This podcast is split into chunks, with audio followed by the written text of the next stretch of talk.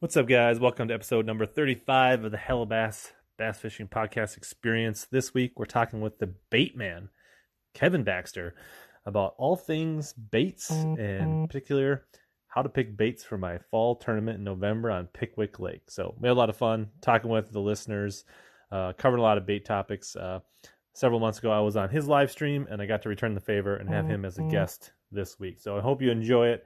Uh, if you want to learn more about the Baitman, search Baitman on YouTube or Instagram, or check the links in the description below. Enjoy the episode, and as always, here to help you catch more bass and suck less.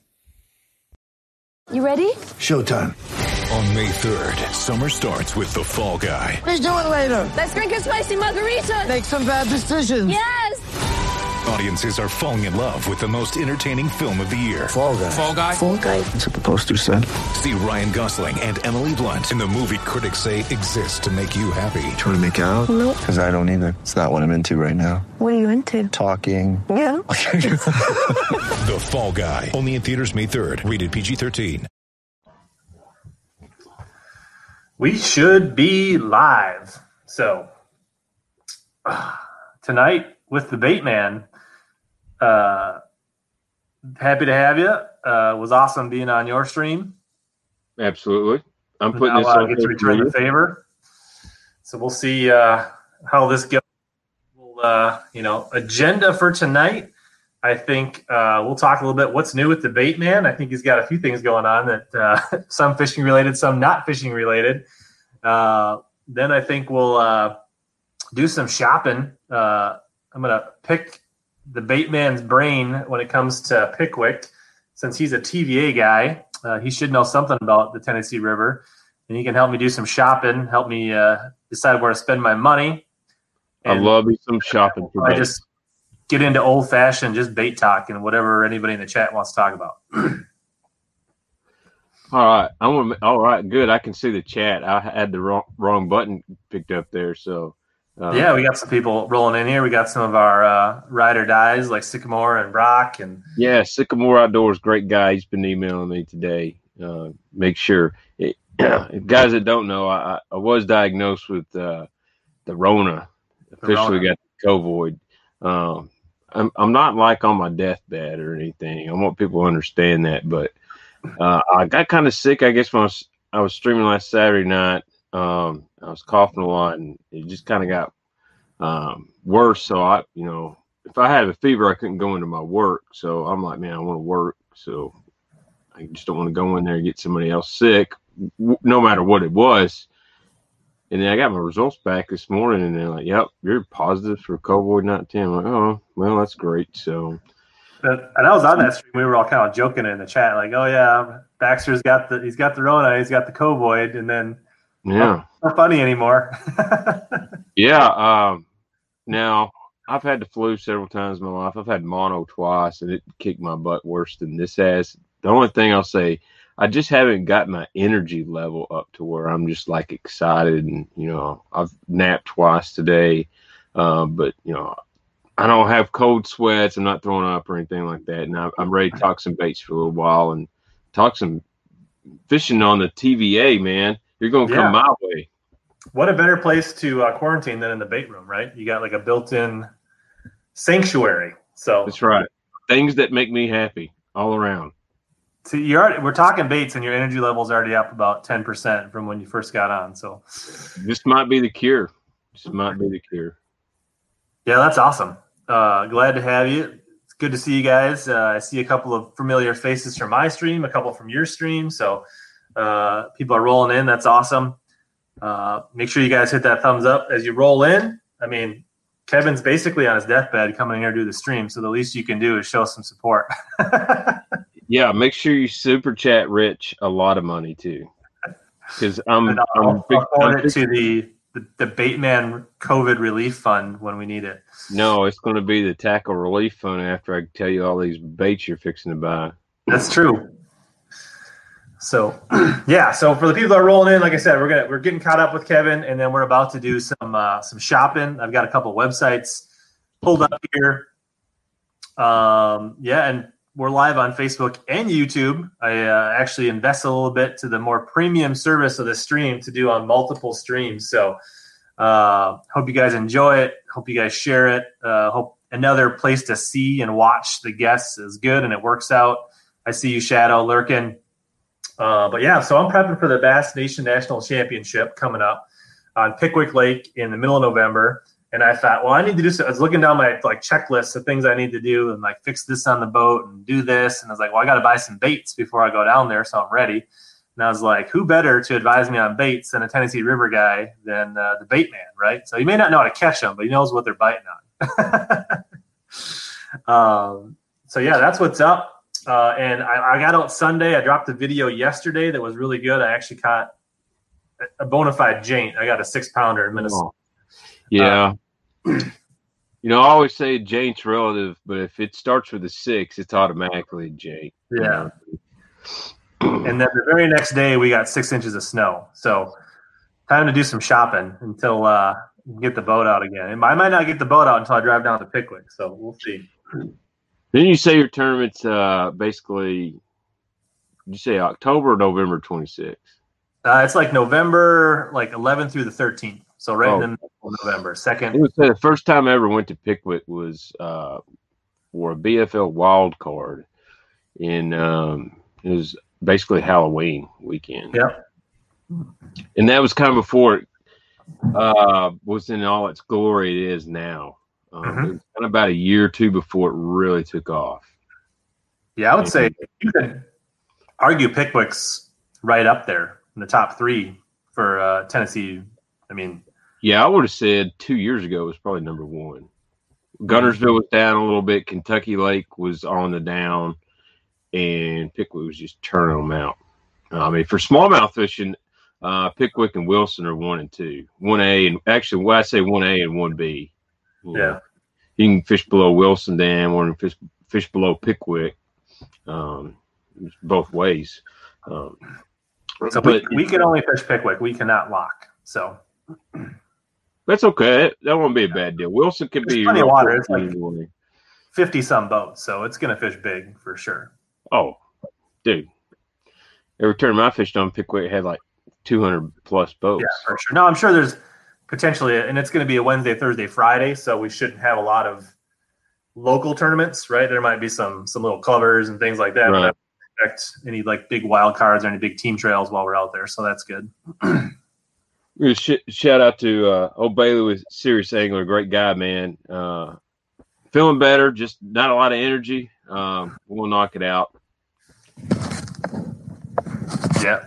All right. Let's see. So let's talk a little bit about Pickwick in general. I'm actually gonna pull up. It's not what I wanted to do. I wanted to do.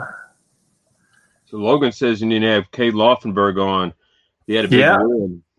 So I've actually had him on a couple times, and uh, it's about. He's actually one of my all-time. Uh, he's he's the one that I've gotten the most live views and most uh, later. So I had 80 live with Cade on uh, the last time I had him on this summer. Um, so I know he was doing a Facebook thing with some of the Great Lakes people. Uh, so um, so Pickwick Lake. We can jump back to the Big town of Iuka. Yeah. That's not where I wanted to be. Yeah. Are y'all launching out of Florence or the other Yeah, end? we're, we're watching out of Florence. Can't really use this. Okay. Try this again. Then my map reset here. Hmm. Nope, that's not what I want. This this is a lot more high tech than my stream Hellabass. I'm just saying. I'm good to get a con- I'm good to get a giveaway a web uh, picker pulled up working. You're over here triple split screening and popping up chat messages, all kinds of stuff. There we go. Now we're zooming in down here. All right. So yeah, so this is Pickwick, which right here's the dam, right? That goes and is up here.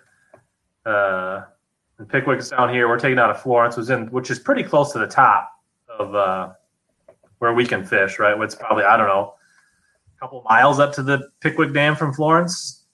Well, actually, you're going uh, you're going toward Wilson Lake.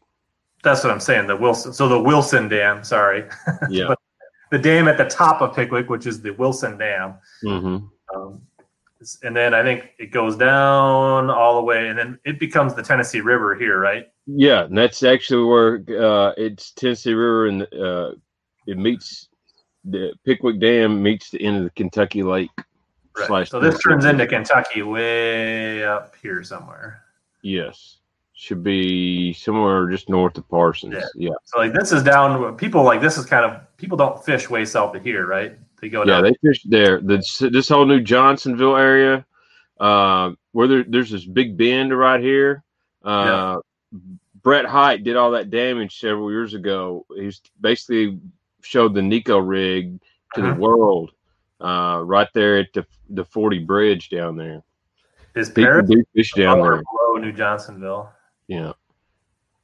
Yeah. So You got the Duck River runs in there uh, somewhere, and uh, that's actually a great smallmouth area. Duck River is. sure. So Right.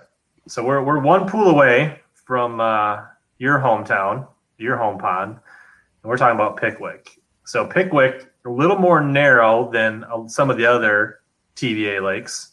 yes, Um, a little more riverine.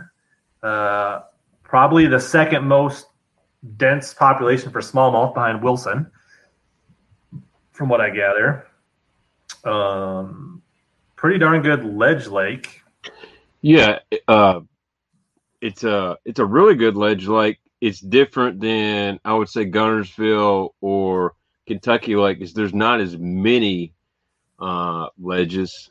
They're all pretty much community, but the schools on them, the, the um, when you find them, it's not like ten or twenty fish. It can be fifty to hundred to two hundred fish, which Yeah. is how it used to be up here. But uh, man, last year, no, um, me and Jake Lawrence uh, scanned some fish in the summer, and there's at least two thousand bass in school. It was unreal. Sure. Which, of course, if I ran across that now, I'd be like, God, look at all these carp, you know. But Yeah. Bayou says, "Is there muskies in Pickwick?" uh, chain pickerel, Chain pickerel. Ew, those are nasty. yeah, they, Yeah. they like rattle traps. Fearsome dynamic duo, Hellabass and Baitman. Sean. Uh, Sean's a good guy, man. We got Justin Royal in the house. What's up, Justin? Royal in the house, good dude, man. Maybe he'll chime in if, we're, if we start looking at hard baits. Maybe he'll have some advice. For sure. All right. He's he, dude. I'm just gonna be honest. You know, when we're talking baits. He's been hammering them on a crawdad color crankbait for like two weeks now. like a lipless or like a diving or 50x, 6th Sense. He calls it the Cheeto or Cheetah so that's a But- square bill, 50x, right? bill. And I got thinking, man, I've never been big on red or oranges in the fall. And then I'm, you know, the bait man thing's turning in me, and I'm thinking, you know what? He's probably on to something. He's fishing the lake he's fishing. I don't know what the name of it is, but Mhm. lots of rock and all that. And I'm thinking, you know, it's really not a bad idea because uh, where there's all this rock, obviously there's going to be lots of crayfish around and stuff like that. So, uh, and it's probably just giving them something different they're not seeing and to really seem to be reacting on that red and orange. So, um, something in my playbook I might have to start adding a little bit is not getting bites on the shack coach. Maybe throw something a little orange or red like I would in the spring. But Yeah, I water think is clear too. So, when you go down south, you think shad in the fall, right? So everybody just picks up their shad baits and Yep.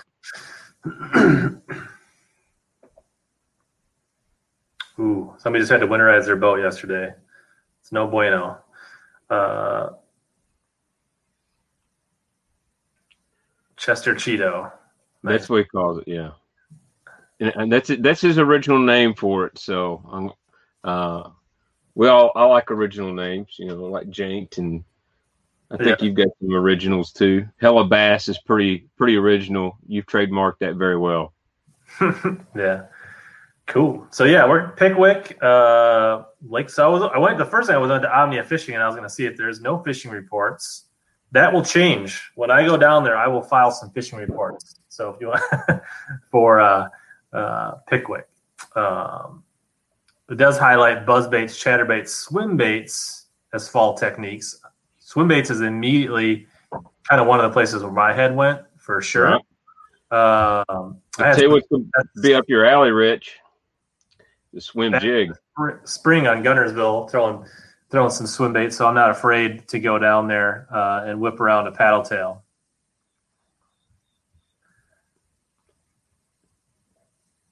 Catching bass right now in Wisconsin. Tips uh, oof, with this cold front we had, you get so if we're talking largemouth, this is where it starts to get tricky because I'm guessing most of Wisconsin water temps have now approached the really low 50s, the high 40s and uh, without shad in most of our lakes. So the river is different because it has shad, but in most of our lakes we don't have shad. Um, my first piece of advice would be go to a smallie lake, Logan. Uh, if you can go to a lake that's got smallies, your chances of catching go up significantly. They're way more active in this cold water. And uh, but if you got to go largemouth, I'd say downsize finesse jigs, fish them super slow. Uh, try some jerk baits. Um, those would be the two things that I would really start to key on uh, crawl stuff on the bottom, try some flat side crankbaits. But as that water temp dips into the 50s, that to me, a finesse jig is really hard to beat uh, around whatever remaining green grass you can find. I'm listening. I'm trying to make sure we get your views up, buddy. That's awesome. Yeah, I'm letting, letting them know. Make sure smash the like. I'm absolutely. smashing it right here on my phone. We only got we only got nine likes. We got to get at least at least a hundred for Rich. So Kyle says, "How you feeling?" Uh, Low energy. low energy, but he's hanging in there. That's what Don Don would call me. Low energy bait man right now. Nice. Yeah, I got a real hat on because it's only 43 degrees, eh, 43 degrees in the in bait garage in the boat garage. So um, that's Yeah. Ron Bateman just said swim jigs would be a good option for Pickwick in November. Man, you'd be surprised how many guys catch them on a swim jig on the Tennessee River in October, November. Um, it, it it used to kind of be a little secret deal when it got tough, and uh, guys have really picked it up the last couple of years, thought I had a swim jig hanging there in my lid. especially since there's some eelgrass in Pickwick, which you love to fish. Yeah. So yeah, I mean, Mississippi River swim jigs, eel grass, all that stuff is right in my comfort zone. Good lord. Marty Burns is all backed up.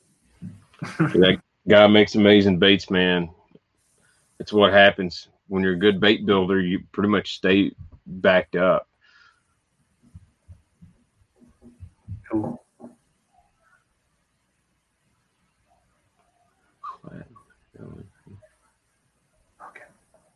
uh, my favorite. What's your favorite jerk bait? uh, so why don't you go first? What's your favorite jerk bait?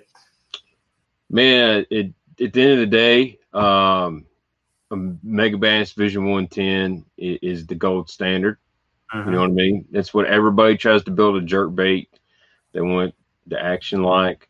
Um, I throw the 6th Sense provoke. It's a really good one, uh, but a sneaky good one, man. Uh, if you can find them, Lucky Craft Slender Pointer 112. I know some guys like the 127. It's really good. I like the 112, just a little that mid size. Um, but you know, dude, I got a ton of megabass. I, the colder the water, the more faith I have in the megabass. You know, when it's uh, you know in the low 60s, dude, a Lucky Craft, uh, a Spro's a good one. Uh, freaking suspend Smithwick suspended rogue crushes them on Pickwick. That might be the best rogue lake in the country. I'd say half my jerk bait box 110s. Yeah. Um, You have- a bunch today, actually. few Lucky Crafts, few Strike Kings, few Emas, mostly, and then like, but then even though half of them, 90% of the time when I go in there, what I pick is a 110. Right.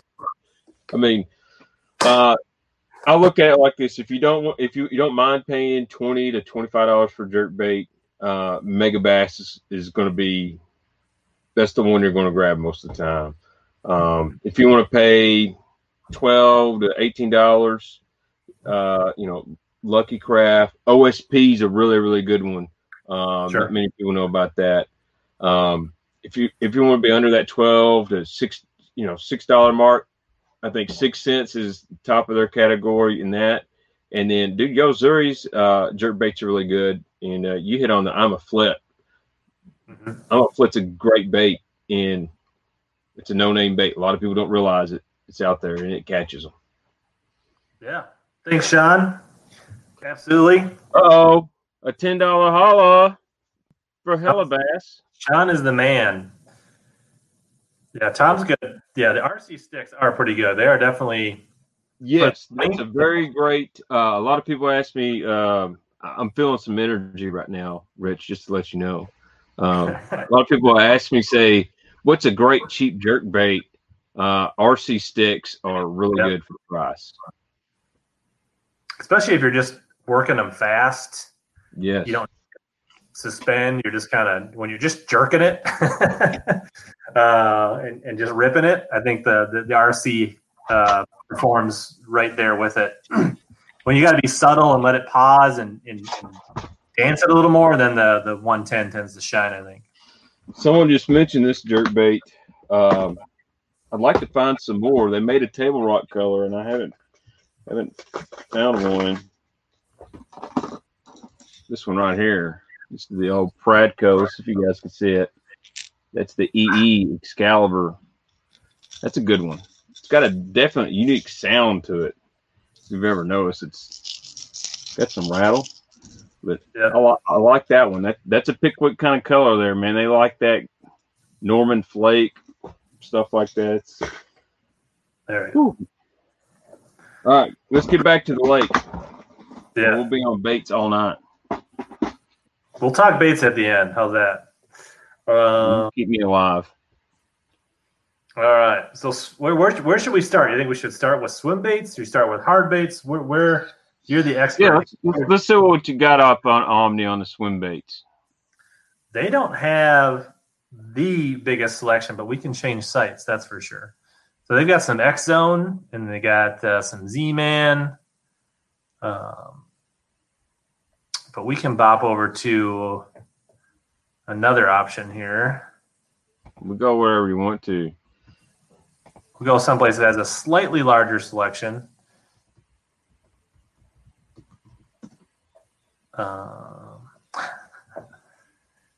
you may be familiar with this site. Yeah, I was on there today actually for, Shocker. for about two hundred. yeah, on there today for about two hundred dollars worth. Swim baits. So we're thinking paddle tails. Yeah, man, I'd go. That's the thing about these TVA lakes. Uh, you don't have to get real crazy. You know, I, I've obviously I throw crazy stuff, but the, that one right there by your mouse, Scottsboro tackle sw- swim bait. That's kind of the standard around here. Uh, that style mold. Um, Mhm. very I, I just like natural colors, man. There's one I've never thrown is that California smelt. That's got to be a tackle warehouse color. Um, but uh, let's see. Uh, nat, nat, natural light, um, Mullins Madness, and Old Smoky. Those are the, the Tennessee River colors. That Sure. man, look look at these guys. They've won so much money this year. They're They're almost all that gum about out. except for I, uh, I will tell you, payback shad's really good. Um, that's kind of like a chartreuse and blue deal. I, I think I have one out. or like a sexy shad almost, kind of. Yeah, but man, at Pickwick they like those brightish colors. Um, I'll tell you, uh, would you be throwing in a tournament? So a tournament- 15 inch. Man, I, I, I'll tell guys all the time if you don't know, um, the five inch on Scottsboro is super versatile. Um, I've thrown them with a beast hook, like a six aught beast hook. I've thrown them on three quarter ounce jig heads. Uh, five inch swims good. Um, the six is a little bit bigger. I, oh, I've got some right here next to me. This is the one. you have a five inch? Uh, yeah, actually, here's a five and a six next to each other. Holy cow, they're two in the same box. So this is the natural. This is the natural light color. Very Okay. Gizzard the six or the five? So this is the six, and then here's the five right under it. So you, you, there is a big difference in the size, by the way. But this five, it's not gaudy. Uh, I would say that going match the size of a five-inch. Scottsboro looks about like the six inch Basstrix. The five, in, yeah. Uh, I don't know. I've always heard, you know, I know Bruce at Basstrix for a long time. And he'd always talk about the five inch Basstrix and then ship them in their six inch label. So I, I don't know, but uh, and then his seven inch was like eight inches. So, but Yeah. that's that's basically the equivalent of the Basstrix six inch is a Scottsboro five. Um, and dude, if you got any old Basstrix, they freaking eat those suckers on Pickwick too. Um, but the five inch man, you can. I like it on just a half ounce head because it's not real, real heavy. Um, but uh, man, it, it swims good. It's it's a proven bait there on Pickwick. I don't have to say a whole lot about that. You know, We happen to have a pack of six inch shad Basstrix right here. They're- you know they'll eat those suckers down there. Um, just depends if you're going to get into a lot of grass. You know, you may have to go with the uh, rigging on a beast hook or something like that. But Right. um, I also have the true bass, true basses. these true bass, true bass in both the five and the six. Yep, so that, that old chartreuse color there is always is pretty good Yeah, the there. top sauce. hmm My buddy Brent Anderson would say throw those. Yeah. Totally different action, you know. Uh, that that bait's got a lot more roll to it. Mhm. Uh, Scottsboro's going to have more of a the tail's going to go backwards, uh, back and forth, and got head wobble. Uh, whereas that one's the bait's actually going to roll and have a little bit of flop to it. Bass still love both of them. You know, I'm, I'm it's uh, it's kind of like spinner baits. You know, one day they want uh, they want a spinner bait that's got a lot of flash. The next day they want one that's you know doesn't have as much flash and seems to pulse more. So, um, so I tell people all the time, swim baits. It's kind of like uh, crank baits. I mean, everyone's got its day and time. You just got to figure it out. Uh, yes, someone did buy Basstrix. Matter of fact, uh, I got an email from um, uh, Bruce Porter Bass Tricks, and told, he told me the guys that bought it. So it's going to be should be selling baits again probably first of the year. Very excited about it. Nice. sometimes smaller better, sometimes bigger is better. I think uh, it changes. Um, so let's see what other heads do we got here. So let's uh, anything else? So we talked about the uh, the Scottsboro. We talked about the Basstrix. We talked about the True Bass. I don't know if there's really a need to get. I mean, I think those three has yeah, and uh, man, I'll be honest with you, Rich. I would have some Keitech three threes or, or Oh, something yeah. like that. sure. um, and get you some screw lock heads. You know, the quarter. Scottsboro makes an awesome uh, head owner ball head. Just Yeah, I got a bunch of Keitech somewhere. We're good there. We're, yeah, we're you got it. all kinds of Keitechs. Oh, uh, I'm So getting low. talk about before we leave swim baits. Let's talk about swim bait heads. Okay. Um, okay. I have to look and see what they got. Um, What would they nice one bait head box. If it's not going to be a pain in the butt Maybe for me. swim bait section. Let me go back. Uh, Personally, I throw a revenge head quite a bit, but Okay, uh, the True Bass True Lock head, if it's on there, it's pretty good. it Very- is. or the Scottsboro uh, head for their baits. Uh, if you can find these on there. The Revenge is right here. Swim bait heads, or the swim bait heads XL. Yeah, I'm, I used to use those XL, and uh, they're good, but uh, I was hooking a lot of fish outside of the mouth. Hmm. So but on a, on a five inch Scottsboro, this isn't really a revenge head. It's it's a copy of one. Not gonna lie, but it's got a lot wire hook. Buddy of mine makes these. We don't sell them, but that side hook size hook's good enough for the five inch STC. Matter of fact, I think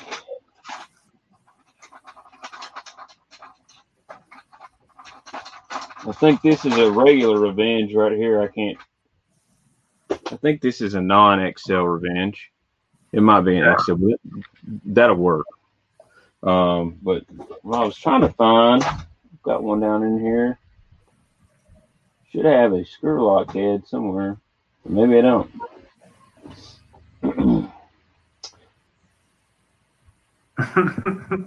I don't. Um, but that True Bass True Lock hooks uh, really good in the Scottsboro. They make their own screw lock swim bait hook. I like you know for the five inch that five off. You have to have a crazy big hook, and uh, I think that's what uh, one thing I think people do. They try to overcompensate for the bait. They go, "Oh, I got a six inch swim bait. I got to have a tuna hook in it." right. In reality, a lot of those fish are actually eating it head first. hmm Um, and, and I that's why I kind of got away from those Revenge XL hooks because I was hooking them up outside the mouth. Man, I'm still catching a few, but I was jumping them off and like, man, what's happening? And got to talking to Matt Allen and a few other guys. And like Clint Davis was the big guy. Told me, he said, man, your hook's way too big. Like Yeah. they're trying to, then and they can't eat the whole bait, but they're right. getting- So what's happening is they're coming from the side, right, on a bigger bait, right, and they're coming head first, and that hook's sticking out so much, you're rolling that hook over, and yes, you're, and you're catching them on the outside. Versus Right. smaller hook, they come and they just get the whole thing, and then you pull it like this, and then you got them, right? So absolutely. Yeah. See, you explain things so much better than me. That's, that's why you're my moderator. That's why we're a good team. Uh, Yeah. Yeah. So I've had good luck with uh, a few swim heads. I'm definitely going to try some of those true bass because they've got that, that really solid keeper with that screw lock. I like the looks of this revenge head.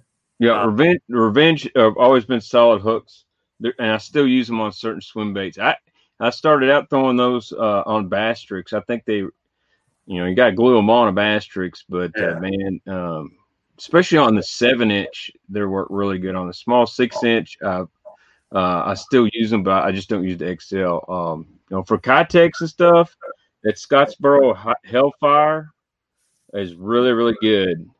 And of course, I like just the regular old plain owner one. But yeah, Yeah, the true bass is nothing fancy. no, but it works, man. It But it- works. Yeah, the solid solid hooks, uh, the screw works. I've actually last time was the other one that I've was pretty impressed with actually um, for being a simple design was the the Dobbins. Actually, it's Yeah. hard to see it in this picture. Actually, you can see the two different versions, right? They have Mhm. a double keel barb in two directions.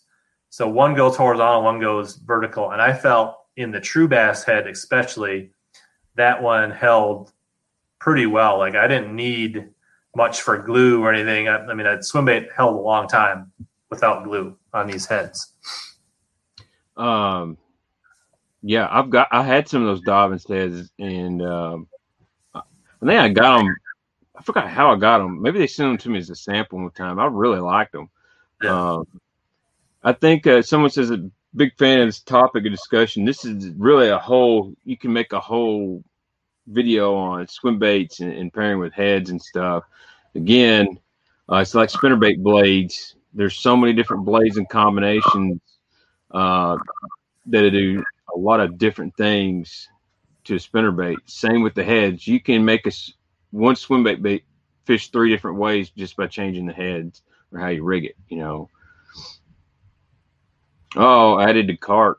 Look at him go. Wish list. So we're, we're building. For those who don't know, like this is right. You can build different wish lists. so I've got like my old Guntersville list. I got my general fish and stuff. I've got my Pickwick list. Uh, so we'll, I don't think I added any revenge though. Let's we'll put those in there. That Dirty Jigs Matt Allen head's pretty good too, man. Yep. I feel like it's better on like a Basstrix or a Keitech or, or something that's solid. Um, and they got that finesse one. Um, you know, 6th Sense makes a good head. It's not the best for bigger, bulky body swim baits, but really good for uh, Keitechs. And uh, the first time I used it was actually on the Jackall Rhythm Wave. Now that's a really good swim bait no one talks about. It's a Rhythm Wave. If you just show up, you'd say a half ounce to start with. Yes, if there's any current though, you're going to need some three quarter. Uh, Yeah. I'm all I I I'm one of those guys. I'll throw these hollow bellies and stuff on a little bit lighter line than most guys do. It can break your heart, but I feel like I get a few more bites. And so instead of throwing 20 pound, a lot of guys automatically, I'll, I might start with uh, 15. And if I feel like I'm getting broke off, I'm going on 17. But um, I try to get away with half, but you're going to need some three quarters. See, to me, swim ahead, you just go with this this gray silver. You don't get caught Oh, up in these zillion colors. You just drive yourself nuts trying to match them. So you just find yourself a, a silver or a gray. Yeah, I used to do the whole matching thing, and once I started catching just as many on pearl white and these unfinished heads, I just I just seem to have silver. You know what? You you be like Epic Eric. You just take around some nail polish, and if you need a, a white one, you paint it white and put some red eyes on it. You can do that, or June bug, whatever. Sure. All right. So we've kind of covered swim baits. I think we that was already in my head. Um, so I'm thinking swim baits, hard baits. Yeah, uh, probably gonna need some kind of uh mid death crank, uh, and some flat sides. Uh, So what if you had to guess? What do you think the water temp will be middle of November on Pickwick? mid to low fifties. Okay, so it should be like Unless I mean it's going to be 82 degrees here tomorrow. I'm two hours from Pickwick. It's going to warm, and I our mean, water like- temperature on Kentucky like is low to mid 60s. So But we should be on the cusp of them really starting to feed. Yeah. Like the bite being good, right? Like we should be getting out of this crappy fall transition the Elite Series has been going through, and that we should be turning the corner to where they're starting to eat. I think. um, you got this going for you too. Uh, deer season, gun season is going to be in. Nice. So a lot of your locals will be sitting in tree stand. Yeah.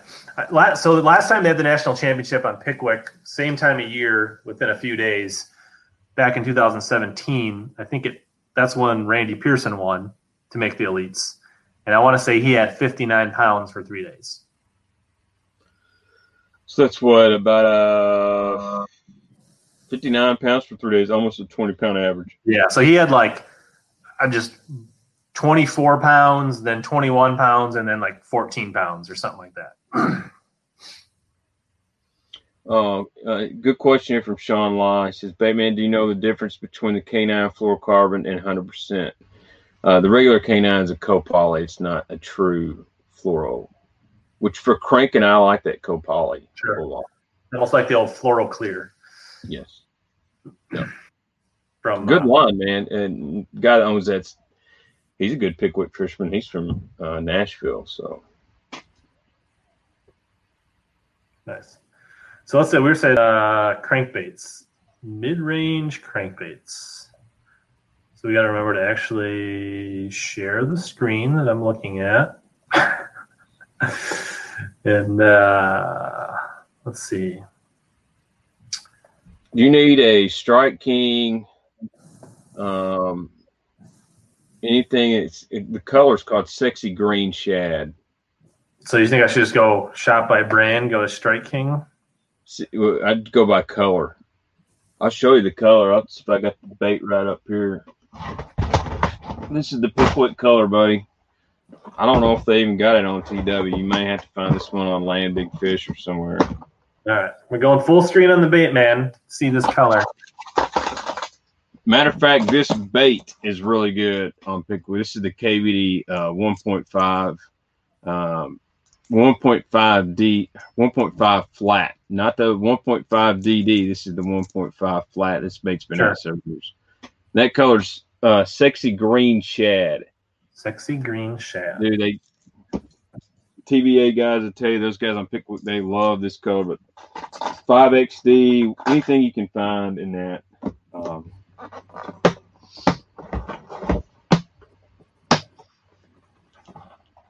Here's the one. We'll see. We'll look at the 1.5 flat. yep, You apple shad's a good one. I'm not just there. It is. That's that's the one right there. Look at that right there. Look at that. I'm You proud of you. that. Jeff We're gonna Warehouse. have it covered. That's a very underrated bait from Strike King. There's a lot of baits that get a lot of love, and that one just flat catches fish in that eight to ten foot range.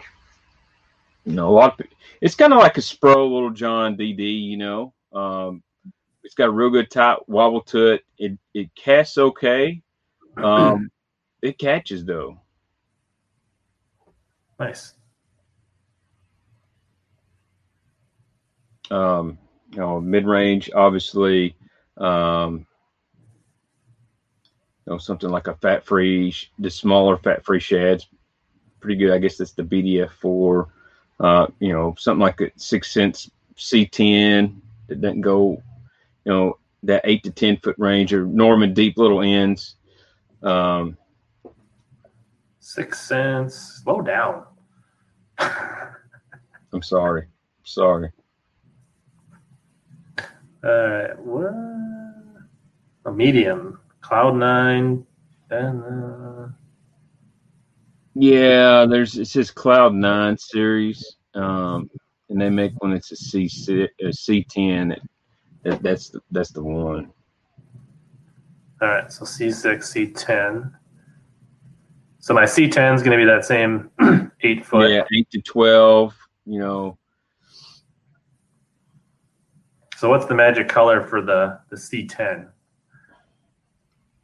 Anything that's you know right now Tennessee River, uh, it's going to be a shad shad color.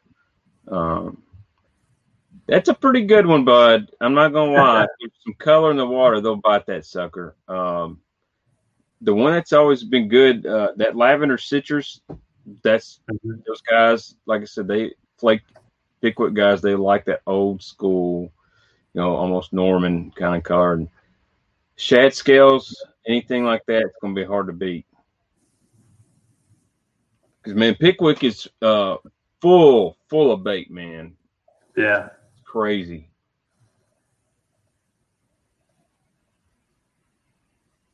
And obviously, you can go modify it however you want to at a later date. Um, I think from what you've shown me in your square bill, um, I'm probably good. Like, I mean, I've got yeah, you're probably good. my sixes. We're covered DT6. I mean, that's probably a decent bet. And I feel like my square bills. Let's just take a look at what we got in the old square bill box here. Let's Yeah. just- You, you, it's time for you to bust some baits out, bud. I'm not doing it. I'm looking at Tackle Warehouse. Everybody's hi, everybody that I haven't said hi to in the chat. Um, yeah, I don't, so I definitely like I. Even if there was like a deep cranking bite, I wouldn't be too excited. That's not my game. Like I'm not to go there and and go. Right? Don't don't don't fish against your it. drinks, man. Yeah. That's why I was suggesting that mid depth because you know it, there's a lot of secondary points and, and stuff that you can fish. I mean, I've got some some little crushes. Yeah. I've got some flat 75s, and Yep. Jutes and citrus. listen, man, Tennessee River. I don't care what time of year it is. You can throw a chartreuse blue, chartreuse purple, anything, and you catch a few fish. It's just Are always these any good? Yeah, those are really good, Rich. These ones that say Rick Clunn on the back, are those supposed to be any good? Yeah, they were supposed to say Mike Otten, but yeah, those are really good. So I got a couple of those. Um, what else we got in here? We got some KVDs. 1.5s, 2.5s, some IMA square bills. So if they're getting shallow on the bait, I like this is one of my favorite like shallow square bills. They get they're getting up doing that Mhm. flat. Might be a little early for that, but when they like really push shallow bait, I like that one. Um, got some IMA shakers. I'm a sh- ooh, that's a good one, man. I, I don't think they're making that anymore, are they? I'm not sure. It's caught with about 17 other baits, but kind of a chrome one. I think you're going to be good on the square bill deal. Scribbles could be good. It'd be interesting to see how much it ends up being hard current break stuff versus a grass bite, I guess. I think that's a lot of that's going to depend on how you want to fish. Sure. I mean, last time I was at Pickwick, you know, the first time I was ever there, I literally was, I, I actually put in the Tennessee Tombigbee. So, Way at the Uh, bottom, right? yep, Yep. pretty much. In Tombigbee runs in the back of Yellow Creek. Um, I'm going out of Yellow. I'm going out of Tombigbee, and drive by the first red buoy I see on my left. Two gizzard shad fly out of the water, and I look back, and all of a sudden a big bull. I'm like, so I turn around, I come back there, and I threw a big spinner bait out because that's all I had tied on. Sure. Make about nine cranks and catch a five pound smallmouth. So okay, then I tie a worm on and catch about a five pound largemouth and never fish it till um, the tournament. And the first day I broke down, the second day I went back and caught about 18 pounds off that. Nice. But I'm, what I'm saying is it, it, it's that's typical Tennessee River. You know, Right. you find the bait whether it's in a foot of water or 30 foot of water. Uh, that, that's that's how you're gonna catch them. Um, but there's a lot of fish that live really shallow there too. So what do you what, what are your thoughts on the OSP blitz that Sean's asking about? Well, this is good bait, man. Is that Um, like a eight to ten type footer as well, or Yeah, it's more of a finessey bait. Um, the what you would want is really the blitz, you know, DR. Um, they there's I got some right here.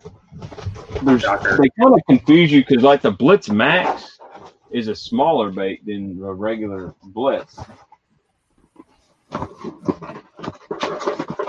All right, so like yeah, like the Blitz MR. So this is the Blitz MR right here. This is a, and they make a Blitz DR, but you can see it's kind of it don't have a real big body. You know, it's like a 1.5 body size, and it's got that that bill.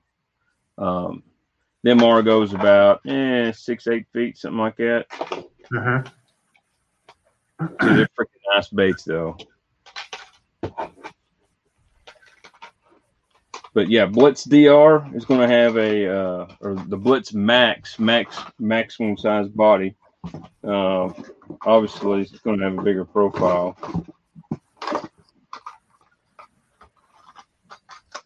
But uh, yeah,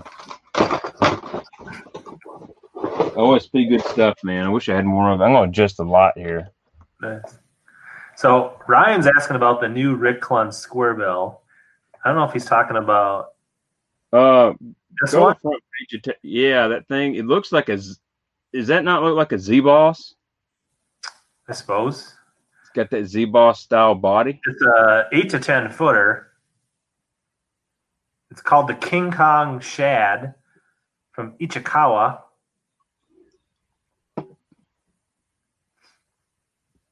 Yeah, I don't know much about it. You got any? Have you I heard any? saw it on there today, and I was like, I don't know about it. That's like the old copper shad right there, is almost, isn't it? Like, You know that the, the thing is, they've tried to make some of the old Rick Clunn colors, and some of them look good, and some of them are. I'm like, man, it's they look more like Norman colors. yeah, for sure. Like that carnival reminds me of an old Norman color, but eight to ten foot diving square bill. I mean, Lucky Craft's done it. Uh, Strike King's got the 8.0. It's really good bait. 6th Sense's got that big square magnum. So Right.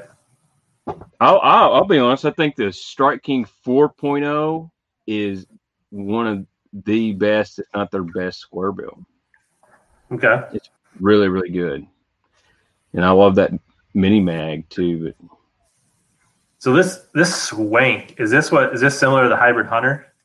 yes, this that's basically their hybrid hunter, or and they're in stock on the 6th Sense website. They just went up, back up in stock today, new colors too. So what, what do you think of this kind of bait in the fall? Is this a what time of year? You do know, I'd love to tell you, Rich, go buy two dozen of them. I don't even have one. I'm not real familiar with that bait because I don't. We haven't had grass in so long here on Kentucky Lake. Some guys swear by that L bill style. Mhm. Uh, I'd love to say yes. Uh, it's definitely worth taking and playing with. Don't buy this bait; it only catches keepers. Well, that's the best review I've ever seen. I would buy ten just based on that. You know, some of these reviews are really helpful, and then sometimes I'm like, "There's no way that guy actually fished that bait, whether it was good or bad." nice. All right. Oh no! Hey, Rich, my wife says, "Please come in here. I'll be right back." I'm sorry, got emergency here. Uh, Uh oh. Well, what did Baitman do? It's probably go fix the TV. All right. What's up? Gabe, he says, make sure you take some dirty Sanchez beavers and some gambler burner craws and back at you and killer G for punching. I got no shortage of beaver, beavers and spicy beavers and D bombs and all that jazz. So uh, if it's a grass slipping bite, I'm set. I'll be right at home. Um, Five Live Fishing. Will I be able to watch this later? Absolutely. So as soon as this is over, the replay and then like the official republished replay will come out tomorrow mid morning. It usually takes about 12 hours for these things to go back up on YouTube. So absolutely, the YouTube replay will be there. Uh, so just make sure you hit that subscribe button, Five Alive, and you won't miss it. Uh, dirty water bait. Uh, I've heard of the Orion crank, don't know much about it. Logan says, "How do you pick which crankbait to throw out of the thousands you guys have?" Uh, it's mainly depth and action, right? So depth first, and then action second. Logan. So uh, if I'm fishing less than five feet, I'm probably picking a square bill, and then um, depending on the time of year, if it's cold water, spring or fall, I want something with a little more flat sided, a little subtler. In the summer, I want something more round with a, a harder thump and then color, right? So am I imitating bluegills, crawdad, shad? What's the watercolor? What am I trying to imitate? So the same thing happens if I want to get out and fish edge of the grass line. I still have to look at a DT6 or a DT10. Am I trying to be natural, you know, with the cloud cover, the light, you know, make a decision that way. So it's kind of a progression uh, on how to pick a crankbait. Uh, let's see what other comments we missed. Uh, Yeah, so I think we're kind of caught up. Arsenal punch rigs for punching. Will this be the latest in the calendar you've ever fished a tournament? Um, pretty close. I know I fished the Bassmasters Weekend Series Championship in late October, early November on Clarks Hill once, so that would be similar. But yeah, probably. Yeah, I definitely we need to talk about some spinner baits. Um, yes, I do need the blade for sure, Sycamore. Uh, do I prefer ghost colors or matte colors in clear water? That's a good question. Um, I kind of like, I don't have a lot of the matte, but I do tend to favor the, I guess, like the faded patterns, right? A lot of these, uh, right, like the Caribbean shad or something like that, you know, like those Ike colors that have that real faded, muted. I mean, they're not necessarily matted, but they're they're not super bright. They're kind of faded. So uh, seem to do better than that in the clear waters of Minnesota. Um, for largies, for smallies, go bright. um, All right, I'm back. Kid problems. Ever done the Monster for Smallies? Yep, I've got videos up if you want to go watch them, Landon. Just go back and search. We may talk spinnerbaits. Um, yeah. So we talked about crankbaits. We talked about square bills. We could talk about jerk baits, but we kind of already talked about that. I've got a bunch of megabass, so I'm good there. uh, Oh, might want to bring you some soft jerk baits. okay. Flukes. Two reasons. Uh, you probably want that for a follow up, uh, for some top water action, and two, sometimes they just get on that uh, that soft jerk bait there, especially over the top of the grass when the water's clear. Sure. So do I need anything besides a pearl fluke or Pearl, glimmer blue. Um, very interesting comment there from Maddie. Um, I personally don't. but- can't say that we do, but that's an interesting interesting question. uh, That must be a friend of yours. I don't know, Maddie. I don't know Maddie either. That will I will say that is the best one I've got in 2020. That's for sure. Uh, yeah, we can talk some spinner baits. Um, I feel like spinner bait don't get a lot of love anymore.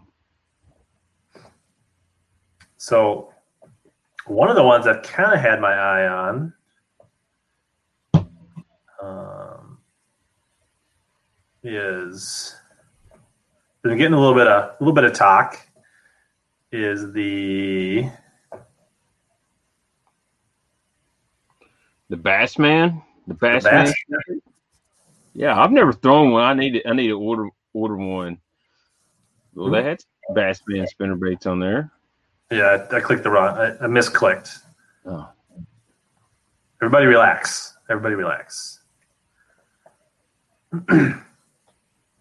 so we got Colorado willow, and we've got double willow. I'm kind of double thinking. willow, double willow. I wouldn't even. I wouldn't even in the fall on this on, on Tennessee River. I'll mess with nothing but double willow. One, if I want to slow roll it, uh, it, it stays down there a lot easier. Two, if I want to burn it, you can burn them a lot quicker. Right. So half ounce, three quarter, some of each. I'd have a couple half and a couple three. I wouldn't throw anything less than a half unless you want to fish really shallow. And what's one thing about like about a half, I can fish from basically twelve foot to three foot. You know, speed it up when I'm fishing shallow. And the three quarter are kind of like if you need to slow roll it, or if you ha- if they, if they really start to blow current, you know that's a nice option. Right. And, and sometimes, man, they'll they'll get in that. You know, you'll you'll start catching fish maybe off secondary points, and seems like they're hitting it at the deepest part, and that's when that three quarter really helps you just keep it down there the whole cast. I really like this pearl white, a little bit of blue. Yep. It actually reminds me of the old uh, Hildebrandt, the blade bluegill color. Yep. Um, that blue glimmerish color has always been really good um, around here. Um, and down at Pickwick, I the few times I fished in the fall, I've always had good good luck on that blue glimmer. It's it's kind of like that fluke, you know. You look at it one way, it's white, but then it turns, it's got that blue hue. That's Mhm. always really good. Uh, of course, uh, War Eagles, a good spinner bait. Uh, th- those screaming eagles for burning. Um, Yeah. I had my eye on some of those as well. Um, I also suggest if you want to burn a spinner bait with like a one ounce with a small profile, uh, the spot sticker. They're a little bit higher end, but um, see if I got one right here. See if I got one around. ah! Wrong button. Uh, Menendez would Mark Menendez would tell you he would be burning a blade at Pickwick. Uh, That's always Mark's answer. I know, like middle of summer. Hey, Mark, we're filming a TV show. We think we should. Well, you know, I think they might eat a burning blade. And I'm like, really? Okay. It's water temps 91. Sounds right. I was, my answer is, hey, dude, you qualify for the Bassmaster Classic, not me. But that's a really, really good little spinner bait right there, Rich. Um, the R bend, but it's, it's got a it's actually got a short arm. But if you see all Sure. the weight is right there on the shank hook, handmade right there in Georgia. it's got a small profile, and you can fish this really fast, or you can, and it stays down, which is the key. Um, sometimes guys want to burn up the top of the water column, that's fine, but you can fish this fast in, in deeper water. So that's a spot sticker. That's you know, I suggest that, and I've So- always been a big fan of the accent spinner baits too. One of the things I've heard, now, I mean, what's your opinion? I've heard people say the War Eagles break really easy. They do. But man, I've caught some big fish on them suckers. Uh, they make a, a blue shad and purple shad. That's my favorites. Blue herring, blue pearl shad. Oh, there's blue shad right there. I like for bright sunny days. I want the I want either double nickel or my nickel on the inside, which on the spinnerbait, believe it or not, is the inside blade is the actually the one on the out. But um, if it's overcast at all, I've got to have double gold or I've got to have a gold. The biggest blade be gold. That's just how I've always done it. But Sure. Do they have spot sticker on the? Uh, yeah. Dude, he makes a lot of really good stem, but that mini me, Look, there it is. There's the one. see, that's anything that blue glimmer. Some of them are painted blades, some of them are not. Um, just take your pick. That's most of the wish list.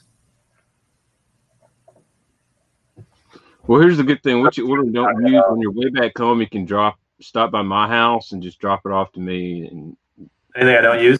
Yeah, said? yeah. Sean, that's the uh, spot stickers. The uh, name brand of that spinner bait. Oh, look at all these trebles! You're hiding them them things from me. These have been in there already. Those are planning Uh, ahead, changing out treble. see, I see stuff on back order. Could be a problem. Uh, so Spro come out with some new utility boxes. Have you seen those? On a totally different subject, but they look really good. Let's let's take a look at them. Yeah, let's just hey, we gotta find stuff we gotta store these new baits in. So Bro. Tackle boxes. I feel like the fishing industry is fixing to be in the storage storage wars. Ooh, which one do you want to look at? I was going to order the just the regular 3700, the waterproof tackle tray. It looks good. Scroll box. What's okay, this one? My hand's cramping up from scrolling on the mouse. Looks pretty good. Kind of got that Flambeau like locks on it, but maybe a little Sure. bit more heavier duty. Kind of like the um, the Calcos box has that style latch. It's got the the seal on it, eleven bucks. Looks I like the color, smoky gray, sure.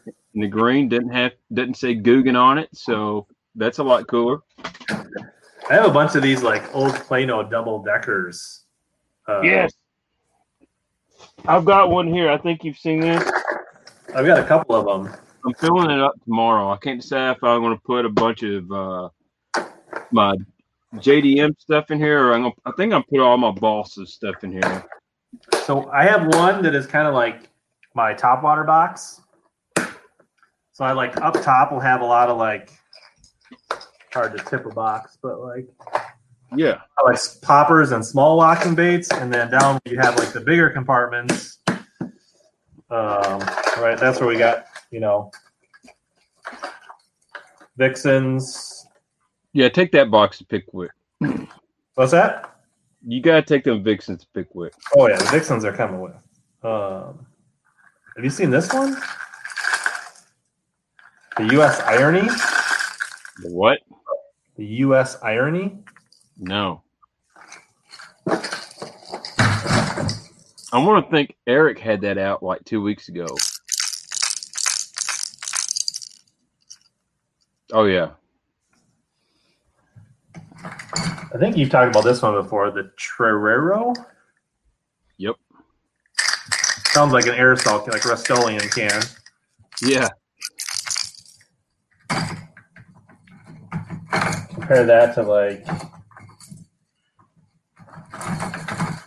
old school Vixen, right? Here's the Vixen. And here's this. So this is even like a deeper, louder thud than the Vixen.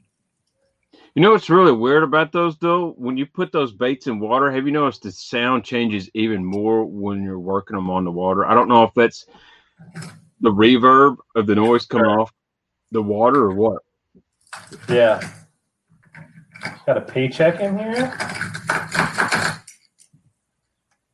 Repo Ooh, yeah, with the Sammy hanging off the side. yeah. You've got the juice there on the walking bait. So, the, Gunfish. Yeah, we got we got all the right stuff. so I, when the the first year the Vixen came out after I had wrecked them on Kentucky Lake, um, I went to Pickwick the next week for that wild card, and in practice is bright bluebird, just a little bit of ripple, and I got on outside of a grass line, and I chunked that Vixen out, and I'm working it in four pounder. I'm like, and I look down, it said 21 foot of water, and I'm like, you gotta be kidding me. But I was seeing bait blow up in the grass. You know, I'm just trying to figure something out. And dude, for like an hour, I took after I caught that one, I took the hooks off, and for like an hour, I was getting a bite like every fourth or fifth cast, just good. Nice. And guess what tournament happened? It was overcast, and then they didn't want to. You know, it was total opposite of what you would think. But I think the sun had all the bait and shad pushed into the grass, Right. and so a lot of those bass were hanging off the edge until they, you know, got pushed up in a hole or on the outside. Um, and with overcast, it kind of makes it difficult. Those fish can move around. You know, they've got a lot more shade and, and places to go. Yeah, I know in the Guntersville tournament, when they would get a little bit of wind and cloud, a lot of times they'd pull off and slow roll that chatterbait on those grass that they were that they were before punching and, and, and frogging, right? And then when it, I saw them make that adjustment quite a few times. So I think maybe a spinnerbait or a crankbait or a chatterbait in that instance, maybe. Um, Yeah, that uh, I learned a lot that that that year I fished down there because it was totally different. You know, it fished very similar to Kentucky Lake, but it was like the conditions I would be throwing top water were like the opposite. And, but Uh-huh. now that I've got older, more experience, I realize, man, sometimes in the fall, those the sunnier days, it's tougher to get a bite, but you can get some really big bites on top water. Yeah, and then the other, my other double stacker is like my catch-all. Like this is the one, like it's so big with two. Like this is what I will repack if I'm as a co. Right. Like this is like you can just like put like five or six square bills in there and a couple rattle traps and a few top waters and like you can just load this thing up. Uh, This to me is an awesome co box. If you just need like one Plano box to get you through a tournament, you repack this like this thing. I don't even know if they make these anymore, but like Dude, I bought mine at uh, this. I don't know what model number yours is. This is, says it's a uh, 3700 1345.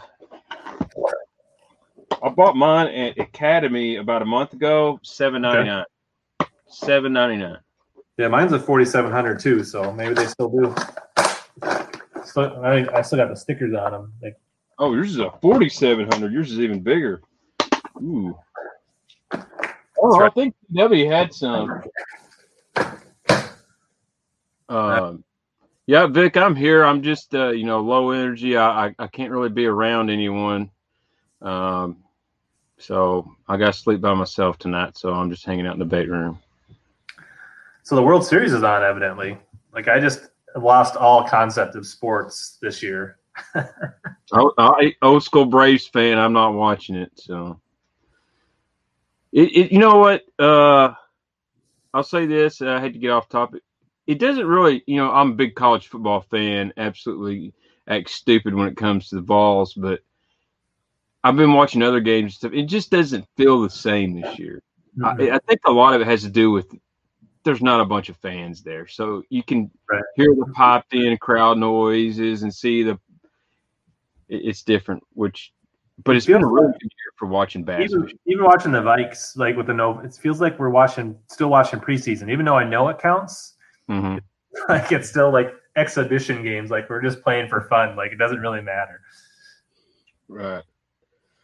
Uh, Ten Horse Money says, Baitman, what's your favorite five to six inch hollow body swim bait in the fall? 'Cause I'm always been a Basstrix uh, guy, um, but uh, yeah, dude, six inch, five inch, six inch Basstrix in uh, shad. Uh, they made a color called Blue Gizzard that was really, really good. Uh, Hitch number one is probably one of my all time favorites. Um, I, I I'm gonna knock some stuff over though, but um, but uh, yeah, Basstrix, Scottsboro Tackle, and my man Brent Anderson would tell you the true bass. But my personal best ones have always has been Basstrix and Scottsboro.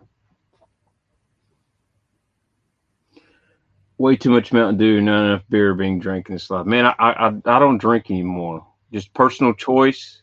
Uh, I nothing wrong. drinking his condition, it might put him under. Right. I- I'm trying to compensate for the the Rona energy by double dosing my Mountain Dew tonight. So, so Kevin Steven is in this bass club called the Prior Lake Hook Setters where I live. Yeah. Uh, they're decent fishermen, but they always win the beer drinking championship every year at the state tournament. So Yeah. it sounds like some of the guys I golf with, or used to golf with, they're like, well, we, we didn't shoot very well, but we drank two cases of beer. Oh, okay. Uh, nice. So what, so we've talked. I'm trying to think. We want to make sure we don't forget that we talked swim baits, we've talked spinner baits, we talked flukes, hard baits. While you went to to go check on the kids, we talked about punching grass a little bit, which I've got that fully covered. Uh, I mean, there definitely could be a grass bite. Do you think there's any chance there's a frog bite? I don't know. I don't know. Like if we were on, if I was on guys- Guntersville, I know some guys that throw a frog down there and, and they catch them. Uh, but I'm, I don't want to lead you down the wrong path or making you buy a bunch of daggum frogs and not use them. I just that's I think that's kind of one of them deals. The guys do it, they just don't talk about it. I mean, I don't need to buy any frogs. We're fully stocked on frogs. Yeah, you're really good on the frogs. I mean, way good. Yeah. Well, we got. I mean, got some. some Yeah, there's on Max. Uh-oh. All right. I need to hurry up and plug in my laptop. Hold tight.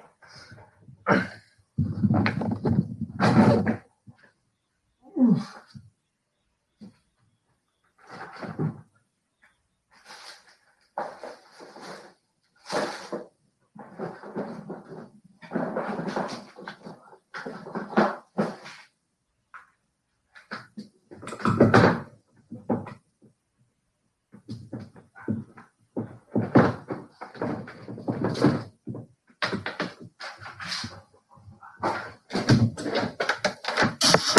We make it. We still there? I'm still here. I picked some Big G's tackle, BG's magic, and PTO's cool. I've never seen a Big G's tackle, BG's magic. I'd love to see a photo of Michael, man. Send it to me on Instagram. At GTOs. That's Guntersville, right? Store. Great store, man. Um, great store. We Uh, I stayed there. Well, actually, uh, Gaffern on here. He's been there too. We because we were there for an April divisional tournament on Guntersville. And that was a couple miles down the road from us, so I was in there a bunch. So that's a sweet, sweet store. Yeah, dude. There's some, uh, and people don't know, they actually bought out Waterfront Tackle, um, which Waterfront's a great store. Uh, so they're going to basically totally restock Waterfront with inventory from GTO. Of course, you'll still be able to buy breakfast and all that stuff. Mm-hmm. That's nice. You're going to get the same customer service and baits um, without having to drive in between. And then you got uh, in Scottsboro, you got my friends uh, Tim Tim Evans and his wife, Scottsboro Tackle. Really great uh, store. One of the Yeah. nicest, cleanest tackle shops you'll ever go to. Very organized, but it's kind of in downtown Scottsboro. Total different setup, but um, great store. They got great stores there in Guntersville. I, I I drove through Scottsboro and launched there at the Scottsboro ramp because isn't the Scottsboro ramp in Rosebud, Yeah, whatever it is? I didn't make it there. I wish I would have. Um, but did you say Waterfront and GTO are kind of combining? That Yeah. said? Hmm Nice. and then uh, I want to think there's a Guntersville bait and tackle or something like that too, but it's it's Right. somewhere else. It's not near as big as GTO. But um, we cannot throw the A rig, Gabe. Um, uh, so Kevin asked, can you target smallies specifically on Pickwick, or they just mingle? I think you can definitely target smallies. Yeah. Um, you may catch some. I mean, I don't think you can like. I think you. trying to say you're probably more likely to catch a big largely targeting smallies than you're going to catch a big smallie targeting largies. Does that make sense? Yes, which would be the opposite here on Kentucky. Like a lot of times you'll catch a big smallmouth or trying to catch a big largemouth, but like if you're trying to get below and fish the current breaks and stuff like that, you're trying to catch smallmouth. Right. I mean, period. But you'll run into a big largemouth that's just hanging with them. Whereas up here, you know, if I'm you know hopping a jig or throwing a big worm on a ledge here, I'm obviously trying to catch a largemouth, and sometimes you'll run into a big smallmouth on accident. But uh, Pickwick's of those places that's very area oriented as far as what kind of fish are there. Um, the the Wilson end of the Pickwick Florence has got the majority of population. You start getting up toward the Pickwick Dam um, area, it's going to have more of a mix of, of, of mostly largemouth. So, but you know, Right. There's decent spots too. I mean, you can catch three, four pound spot in that lake too. Yes, there's some big spots. Matter of fact, uh, it's public knowledge. You can uh, look on video of me and my boy Jake Lawrence, who's a hammer on Pickwick. He caught about a three and a half, four pound spot in the summer. You know, that's, that was a that's a good one. Uh, Eric, I am from Kentucky, Western Kentucky. I live about five minutes from Kentucky Lake It's really close to me. I live on the north end, though. But Uh, a diehard Vols fan. see my parents were born in tennessee um my dad went to ut so that's what happened he brainwashed me when i was young and i watched and, and they won a national championship kind of at the start of my peak fandom when i was really into them so yeah eric says so like near benton matter of fact i live in benton i'm looking at benton right now i live in the town of benton great call do you have my address by chance? Eric does have a little bit of stalker to him. Don't mind That's him. okay. That's okay. Up by Moore's area. Yeah, matter of fact, I can take a cutoff road to Moore's. I used to live on Moore's Camp Highway. Nice. So, I'm gonna say Man, what, small world. so we talked a lot about baits. I guess uh, I don't know if there's anything uh, else to talk about Pickwick. Otherwise, if there's people who got random, I know like Sean was trying to sneak in a few random questions, a few others that we might have missed. So if you guys want to re-ask any of those bait questions, Sure. uh, Let me be yeah. right back again. I'm sorry, Dad Life is calling. that's all right.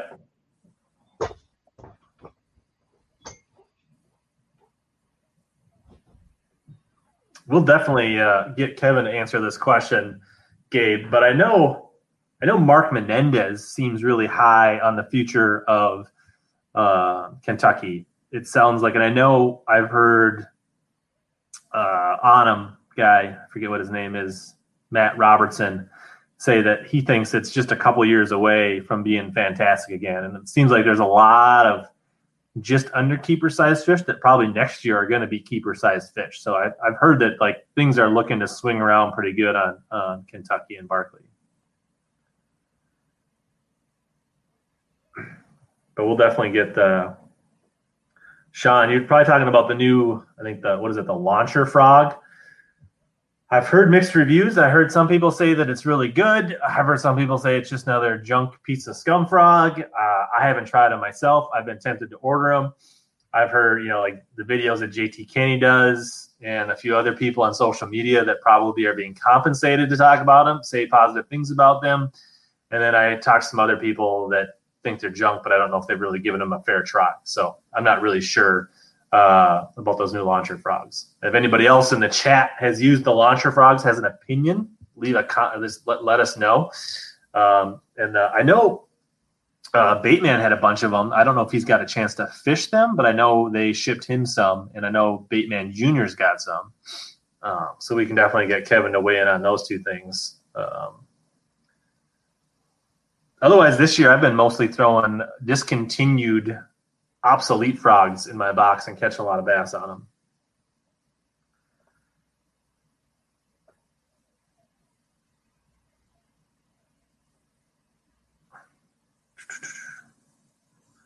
see, so what is your pre-thought bait strategy for Pickwick? Um, for me, there's two things that I really want to explore, and one would be the grass bite. Uh, I definitely feel comfortable fishing, you know, whether it's the eelgrass or hydrilla or milfoil exploring that bite, whether it's pitching, flipping, fishing the edges, fishing the current breaks, you know, shell beds around them or little points and things like that, I would feel really comfortable doing that. Um, the other thing would be, you know, fishing shoals, humps, current breaks with, you know, paddle tail swim baits and spinner baits, you know, that type of thing would be the two bites that I'm kind of most interested going into it, but I'm trying to keep an open mind about the tournament uh, and not trying to get too dialed in and want to kind of you know, not box myself in with preconceived notions. All right, sorry about that. All right. So two people asked about your thoughts on the rebound of Kentucky Lake and potentially fishing the BFLs next year. So uh going to be real honest with you. I think Kentucky Lake is going to come back. It's not going to be instant. From what I saw this spring, uh, and you'll be able to see it on YouTube probably in about two weeks uh, on Mark Menendez channel episode that airs. We had a plethora of 13 to 14 inch bass, and we've got this huge spawn of bait fish this year. There's more uh, bait fish than I've ever seen. A lot of it's skipjack and um, emerald shiners, but there's actually been a resurgence of threadfin shad. I think you're going to see a lot of fish growth um, it's going to be better. We still don't have um, uh, what I would call um, uh, a lot of vegetation. You know, right. uh, there's no grass or anything like that. would love to see that come back. If the grass would come back, I really think it would speed up the recovery process. Right. So, what is it, a keeper on Kentucky's 14 or 15? 15 inch. Okay. So like if you're catching a bunch of 13 to 14s this year, you should start seeing a lot more limits next year. I think so. Uh, there was a tournament a couple weeks ago, and it took over two days. It was like 36 pounds to win or something like that. But my buddy uh, Joey on Facebook, he is absolutely hammered smallmouth today and yesterday. He had over 20 pounds of smallies today on swim bait. Well, that's the one thing. Like the smallie population's always been kind of a a distant second, right? I mean, there's been good ones, but uh, but it seems like the smallie population has kind of held steady or slightly increased, while the largemouth. Yeah, kind of, I think it's gone up, man. Uh, yeah. Zebra mussels clear the water. Um, the less grass, I think, actually helps the smallmouth. Um, they're a lot more aggressive feeder than a largemouth. And the first bass ever caught that had a baby Asian carp in its mouth was a smallmouth. Um, so uh, I don't think they feel as threatened by the carp because they mm-hmm. tend to move around a lot more than a largemouth. Right. Uh, and they'll get deeper. I think. I think they'll they'll they'll swim around and they'll find bait in that 30, 40 foot of water. Whereas the largemouth here, they'll go shallower. You know, but um, and they're not so much smallmouth don't seem to be uh, cover oriented. I got to be right. careful. I think they're structure oriented fish, but they're not. you can catch a few out of brush pile, but they don't live around it. They, they Right. don't tend to just hang around that stuff. Now, from what I know, that they they seem to like stumps here a lot. But Right. So you you we, got better get, we better get to Sean's question. He's been asking about those scum frogs. They're a Yeah. great frog, and they've been around forever. Um, and I was really excited to see Lynn, uh, my boy Lee Livesay tear them up on that thing. now. I don't know. I saw some close-up screenshots. it didn't look exactly like a scum frog. So Oh yeah. Well, um, you know, I might have to call Lee and say, Lee, what's up with that, buddy?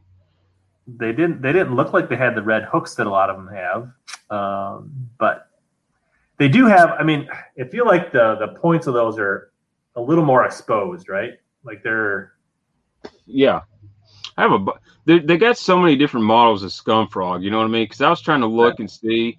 You know, there's like a big one. There's the launch frog. There's the, the tournament series.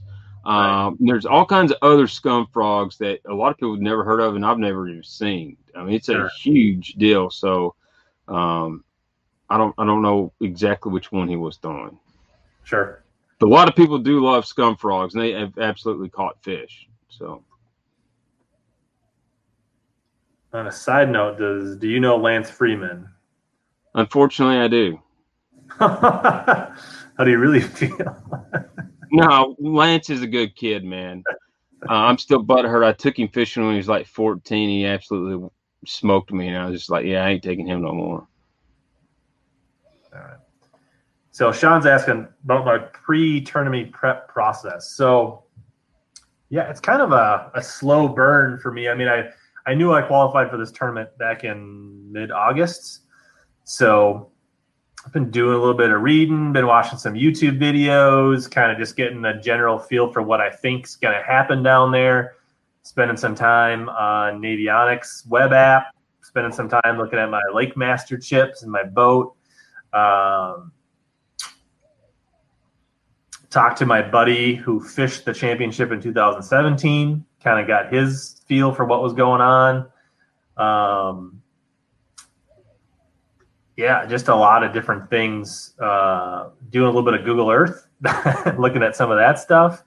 Uh, i'm the kind of guy that likes to do a little bit of that you know i got a little of that john cox flair to me. I don't mind looking for that off the wall stuff a little bit kind of sneaky stuff. I don't mind uh, wasting an hour idling back into a creek to see if something's there uh, in practice. Um, so that's kind of where I'm at uh, on that for this tournament, uh, especially for a bigger tournament like this on a, on a, on a southern impoundment.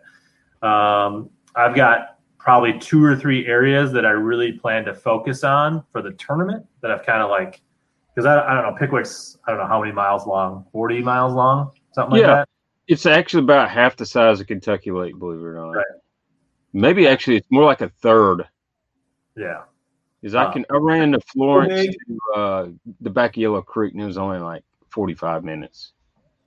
Yeah. That gets So me wanna- from Kentucky Dam. giant lake, but I also don't want to stretch myself too thin running dam to dam, that kind of No. I won't do that. I, I'm not the guy that's fishing for a shot at the Elite Series or Bassmaster Classic.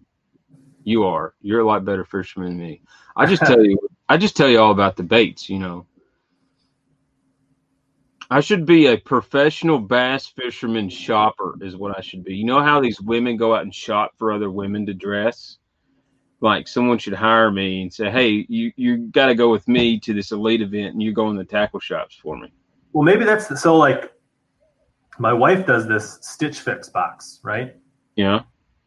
And uh, the whole theory behind the Stitch Fix, it's kind of like a, it's like a monster box to some degree, but it's a little different. Like, you supposedly get hooked up with a, a stylist at Stitch Mhm. Fix. You could be a, a bait stylist. Uh, and so the way they you like you kind of give them you like you go through and you like click on things you like and but for you it'd be like this is the type of fisher I'm in this is where I fish this is uh, right like uh, you know this is where I fish this is how I like to fish this is the type of fishing I do I'm a club guy I'm a tournament guy I'm a uh, right and then you could come back and like customize their weekly, their monthly box, their Stitch Fix, like their their bait fix. Bait fix. I like it. Are you writing this down? Yeah, uh, I'm taking notes, bud. I'm always looking a way to take over the bait world, one idea at a time. Most of them I never follow up on, but you know, I was, uh, you know, I was, I didn't want to talk over, so I was responding to a little bit of the chat messages. What's up, Paula? Good to see you. Yes, like a bait consultant, uh, a designer bait consultant. Debate advisor. Yeah, I like that. You know, to be honest, uh, I've got all this crazy stuff here, and so do you, Rich, and all that. But really, when it comes to Derby Day time, we need about a tenth of that. And Yeah. one thing you'll notice in all the a lot of the pros in the events, they keep it really simple. Yeah, My jig box is like seventy percent of what I throw. yeah. I mean, at the end of the day, we have our strengths, and I think uh, Lee Livesay showed you his strength is he's a power fisherman. He's a great frog fisherman. He's a good swim bait fisherman. I don't know what else he threw the week, but he did all most of his damage doing what he does best and throw a frog. Yeah, I don't, I don't know what his total catch was, but it had to be pretty close to I don't know what of his twenty fish. Guessing at least fifteen came on a frog last week. And he stuck with it, man. You know, it's very easy for me to go abandon a frog bite because if I'm not getting bit, I'm tend to get start doing other things. Um, and he stuck with it, and that's uh, I think that's a key at any level of fishing, whether it's uh, up north where you fish or where I fish or in Florida. You got to fish your strengths, even on new water sometimes, and it pays off. Um, I'm not a guy. If I had to go fish a tournament where I'm throwing Senkos all day, I'm going to be near the bottom. You know, if I try to fish like that, I would much rather, you know, fish my way. Um, and but so, and but those guys adjust. You know, you, you also can't put a round uh, or round peg in a square hole. You know, you can't force feed them a swim bait if they're just not biting it either. But So you, you can do that for 6th Sense. They could uh, somebody gives you a budget, and they they fill out a little report card on themselves, and then you just you go you do personal shopping uh, at the 6th Sense and ship it to their door every month. Dude, I, I can do that on Tackle Warehouse. the problem is I tend to go crazy and it take me five hours to fit in a fifty dollar budget, but that would be my five hours, not their five hours. So that's where it will work out, I guess. Uh, so how do you pick your favorite colors for baits? Uh, like unique colors or black, blue, green, pumpkin, shad. Well, Baitman, the first thing he does is grab something purple. Number one, that is the most important. It's got to have some purple in it. Uh, for me, it for jigs and soft plastics and that kind of stuff. Uh, it typically for me is some version of green pumpkin or black and blue, uh, and I tend to throw a lot of that tramp stamp type color where it's like Yeah. half blue, half green pumpkin. Like if I don't, if there's any color to the water at all, and I've never been there before, I'm to pick up that tramp stamp. And there's a few other colors that other companies have for it, right? But that black, blue, green pumpkin laminate, I feel like you can't go wrong to start out. Um, and then I adjust, right? If, if the water gets a little darker, I get a little, you know, louder, darker colors. If it's cleaner, I go more green pumpkin, more watermelon, right? And that's where most of my we don't throw a ton of like that plum June bug stuff up here. Mhm. Not work. It just doesn't. It's not super popular. Where I know where down you live in the summertime, those plums, those reds, those June bugs get a lot more popular.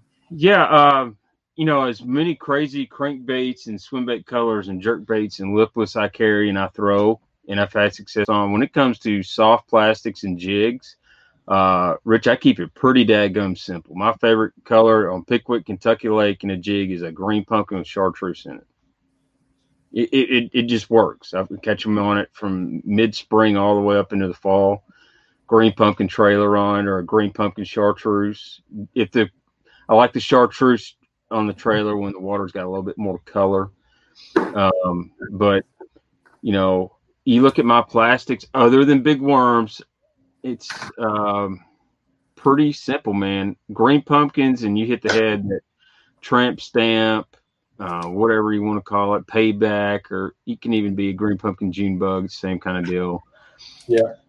The green pumpkin base is where I always start, um, and then black and blue, and then in the fall is when I really start throwing a lot of watermelon seed, some more that's got some more transparency. I like a watermelon blue flake. I've done really good on that in the fall. Watermelon candy. And then if I'm fishing deep in 12, 15 foot, it's some kind of plum. It's a plum blue flake or plum crazy, plum, blue flake. They're all of a plum base. Um, it's really simple. I don't have a lot of off the wall you know worm colors. I got a few uh, different ones, but green pumpkin blue is a really good pickwick color. For some reason, they eat it there. But again, it's a green pumpkin base. It's got a little different flash in it. That's all. Yeah. So for me, like one of my favorite colors I throw a lot of is this green pumpkin black brown, right? So yeah, yeah, that's a really good one. That's a little bit of black and a little bit of brown. And then with a jig, what do I do? So like if it's clear water, I got like this watermelon Menace grub, right? If it starts Yep. to get darker, I go green pumpkin blue or or or something like that, right? And then if it gets even more stained, then I go to like a black blue trailer or a tramp stamp trailer, right? And then if it gets, you know, so a lot of times with a jig, you can start with a base color that you like, and then you can go lighter, darker with your trailer and adjust. Um, yeah, ten ninety nine is another one. Otherwise, this Oki Craw, which is a black, blue, green pumpkin, is another That's- base jig That's that I a love. great color, man. I, I, you know, I get, and I'm sure you get this question like, when do you match your jig trailer to your jig? Sometimes I have better luck. You know, like you got that Okeechobee craw, craw colors putting like a sapphire blue on it. I'm not sure they're keying in on the blue, but it's that hmm. contrast. They like that contrast. You know, especially Yeah, if the water typically- color. Most of my, I don't usually throw a straight green pumpkin. It's just I know a lot of people like straight green pumpkin and catch the Mhm. fire, from, but I like multiple colors. Yeah. And typically, my trailer is going to match one of the strands, right, or one of the shades, but it's Mhm. never like a solid silhouette of all green pumpkin or a solid silhouette of all black blue, right? It's going to be, and then I adjust. Um,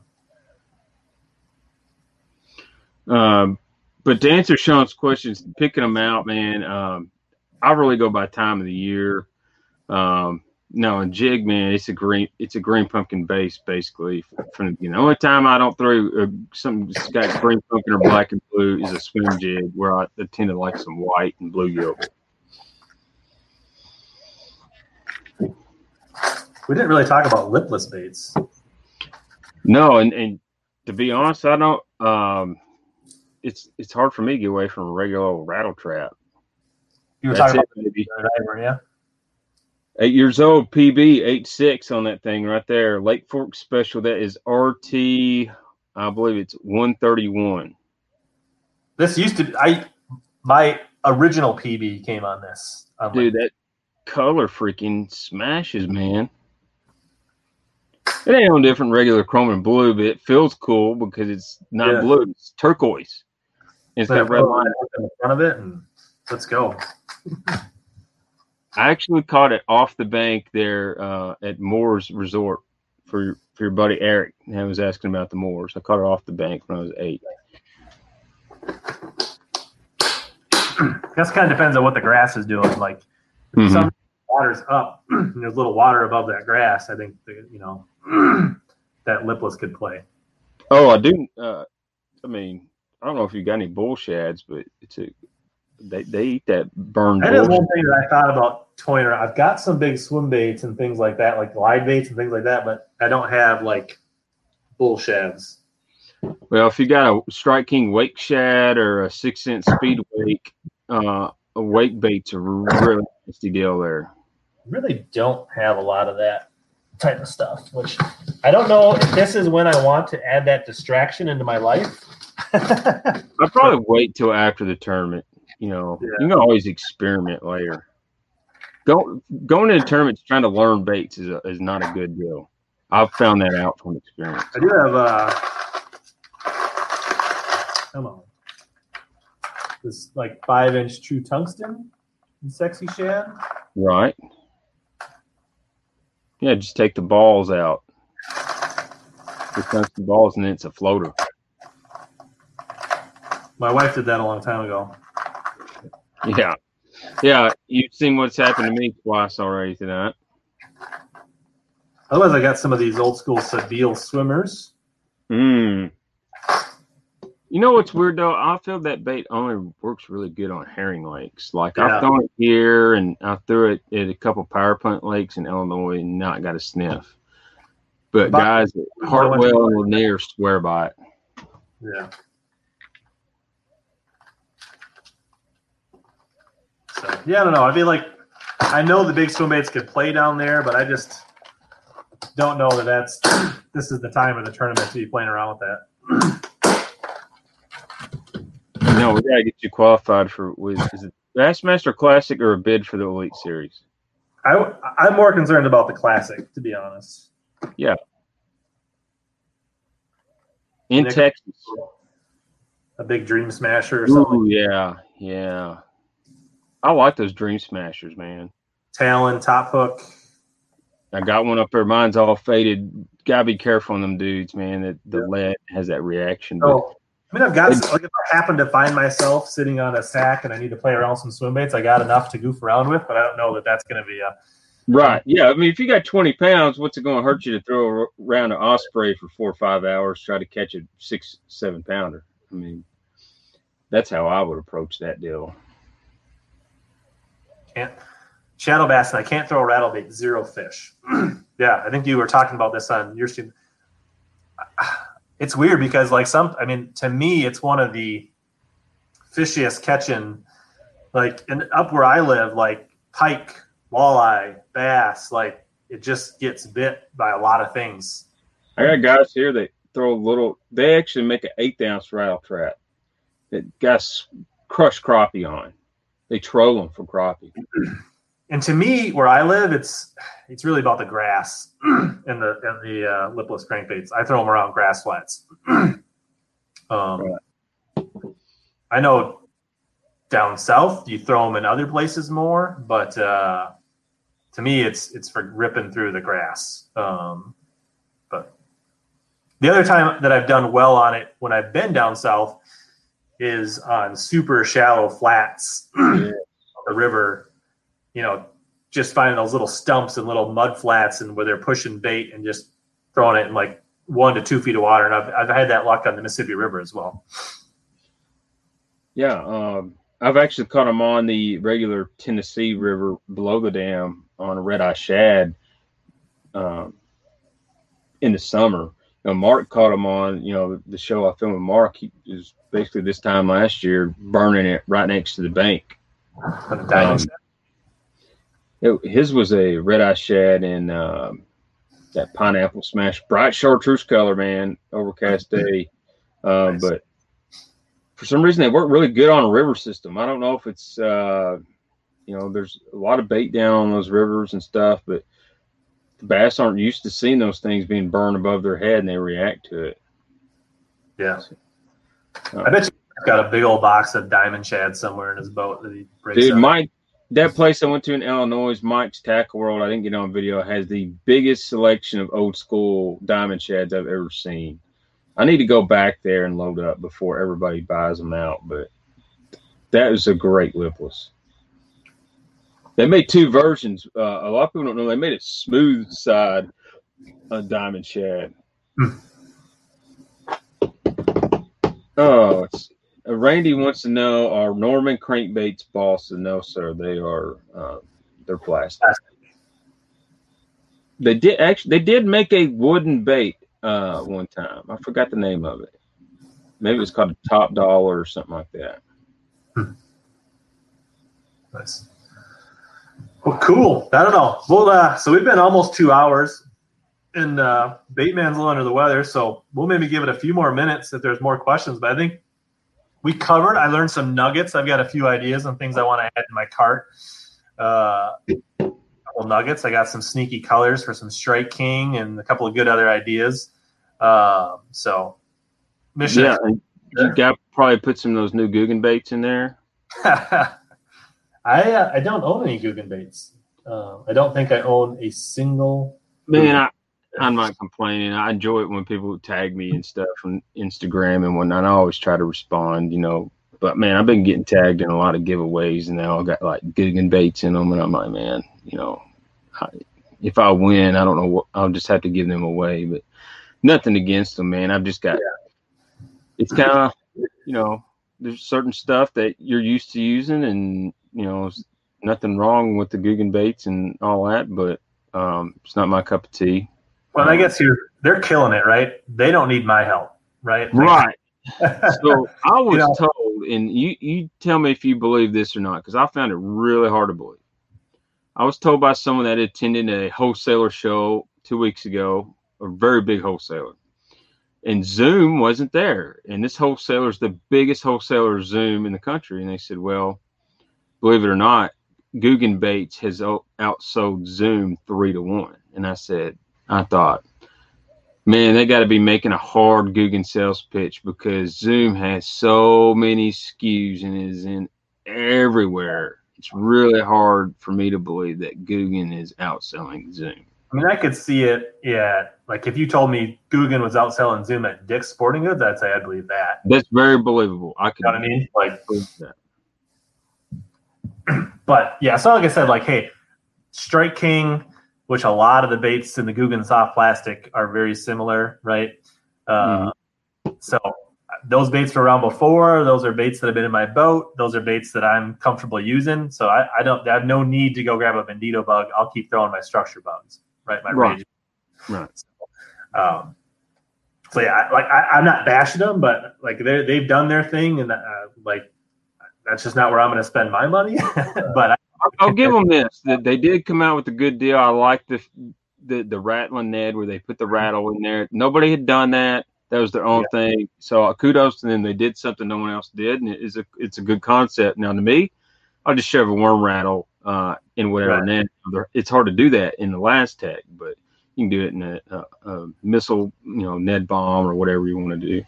So the Booyah remaking the Excalibur. So I mean, it's the same company. They're just rebringing it out under the Booyah. Uh, yeah, correct.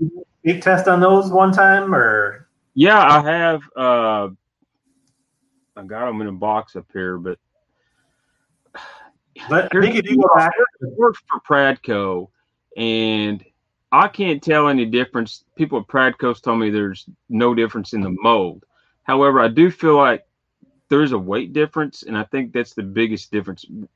Is they changed the originals were like half and three quarters, and the other ones are, are now five eighths and something else. Or I might have it backwards. I would love to just take a Dremel and cut one in half just to see if there's actually a real. the difference. problem is you don't want to cut one of your old Excaliburs in half. I've got one that it's seen better days that I could probably do to it.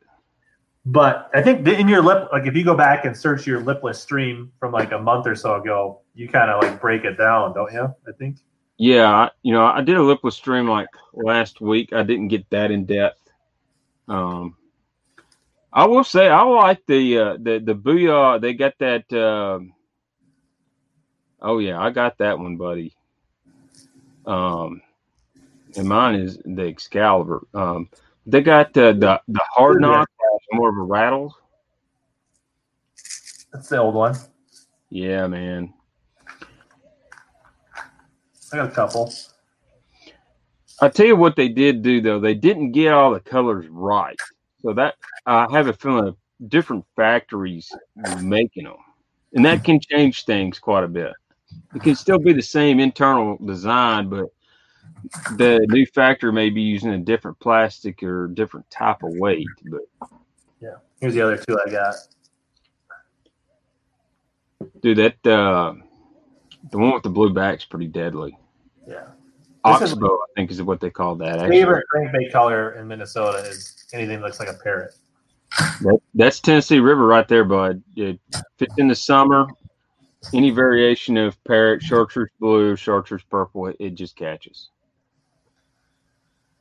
Um, Nate, I have seen those Instagram pics of what looks like a vibrating jig. it looks like a workaround, but I have no idea whether it would work or how it would work. But I'm gonna have to look this up. Where would it be? uh, see, I think it was in John B's story, and then people have screenshotted it and reposted it. I don't know where it would be. Um, Hmm. Well, they got a swim bait coming out, a hard bait. I saw that in John B's video. I, look, I don't hate the Googan Squad. Matter of fact, I'll, I'll tell you, I actually enjoy John B's uh, content. Like we went kayaking down the Devil's River, is really good. I, I like that kind of stuff. Um, so, uh, and he's a nice guy. I've met him two, three times now, and he's always seemed to be pretty level headed. Decent guy me. Knew who I was. How well you can see this. But it's like a straight wire, and then there's like some kind, and there's three beads between the blade and the. Hmm, I don't know about it. It's interesting. I'm not quite sure how, but if there's a lot of hardware up there on the front end, which I'm guessing helps them get around what they need to get around to make it. Right. And it's got the Googan eye on it, so That is uh, interesting. But with it like that, is that blade? That blade's not going to be hitting anything like a jackhammer. It's almost going to be almost like a scrounger deal going back and forth. And Exactly. It's not it's not free pivoting because it's a fixed wire like a spinner bait. It's almost like they put the blade on the R bend of a, spin, a short arm spinner bait. Right. Um, I could see that working. I could also see it being massively terrible. But I'm just because it says Googan, I'm not going to just throw it under the bus. You know what I mean? I, I'm willing to give anything a whirl, in an honest opinion about. it. They may have figured out something uh, cool, uh, you know. But uh, you know, at least they're trying to go out of the way to make something different this time. You know what I mean? Everybody's just itching for the day that patent goes out on on Z Man. You know, So it says Lunkers TV has it in a video. Um, it was in Rob's last video. Lunkers. I, I don't I don't watch Lunkers. Uh, yeah, I was gonna say that would explain why I haven't seen it. Uh, last few I've seen shooting guns or reacting to war videos, and you know, I I didn't I don't mind watching their stuff, you know, but uh, I'm not into that stuff. it says they're calling it the clickbait. That is, I'm not gonna lie, it's probably a good name for it. I'll give credit where it's due. That's a good name. don't, don't get Kevin all fired up, Sean. Not the time. No, I'm I'm good. I'm trying I'm trying to, you know, really uh tone it down a notch for a while. Um Yeah, we're trying to get him. We don't need his blood pressure going high when he's trying to fight off a, a virus. So right. Uh, but man, it's true though. Every time I start talking about them on my streams, all of a sudden people start joining in. It's that it, it's, YouTube listens to you. I'm telling you. it's not working tonight. We're holding steady. Okay, you know what? We got faithful people on here, and I appreciate well, it. it's been good. It's been uh, solid, rock solid tonight. So, uh, is the jackhammer worth the price? Um, yes and no. It's a darn damn good chatterbait, but I also think the the Z-Man custom, That's a really good one. like, so let me I just wasn't going to throw a jackhammer, uh, I would throw the Z-Man custom all the time. That's a Yeah. really good. like let me just bring this one up. Like this is a bait that i throw about half and half. And it's i think 699 at uh, tw and i think you get i don't know 80 to 90 80% of the jackhammer for a third of the cost. How's that That's a very good. That's a that's a good statement to make there.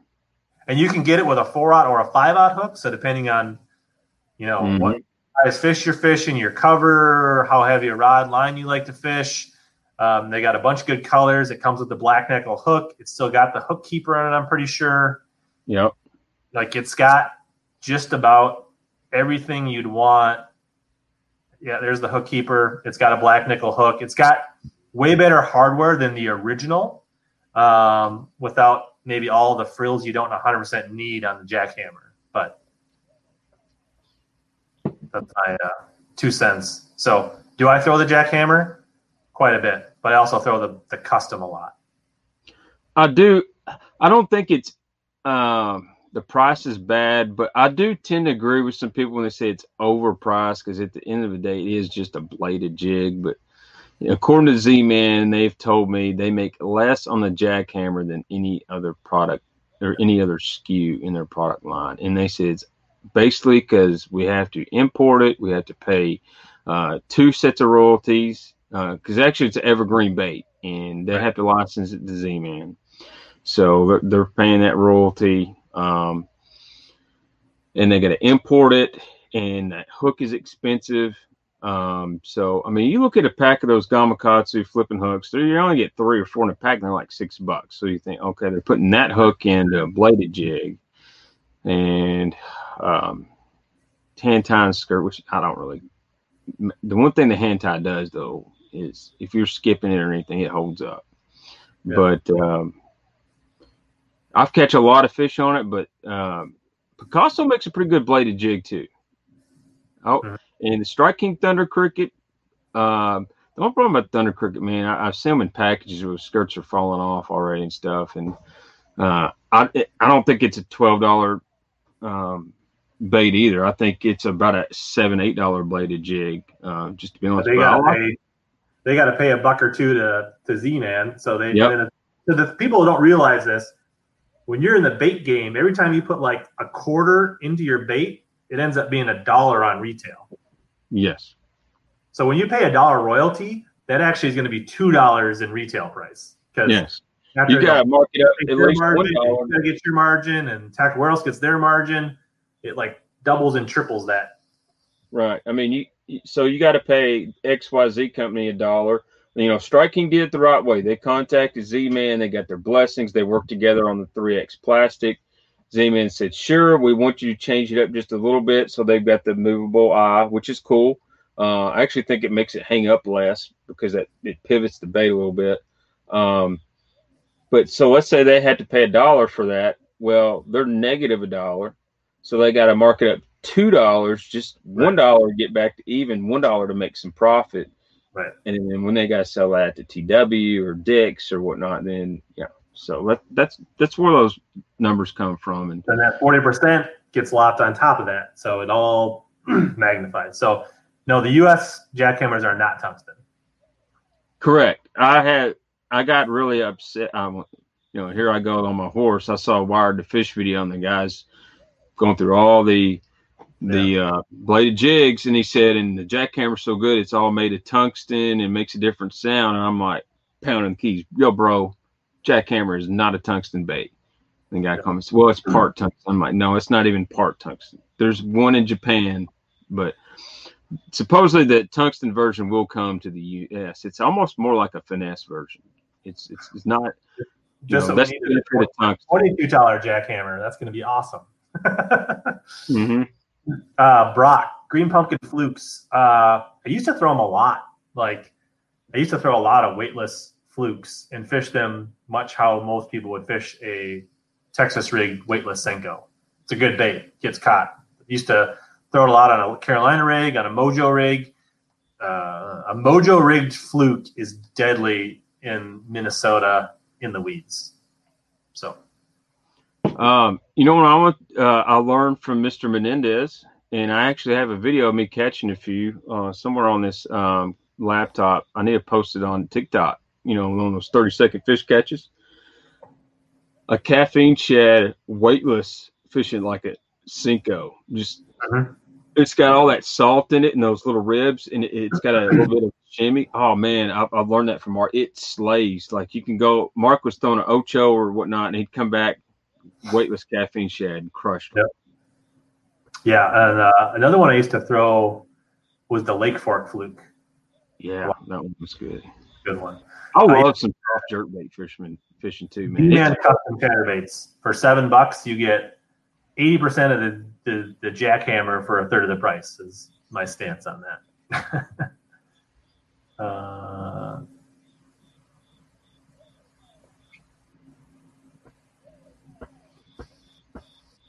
saltwater spool and applying on a reel. Yeah.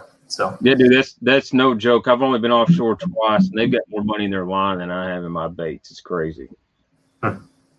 Like it, it's that, pink Ande line that was like rope.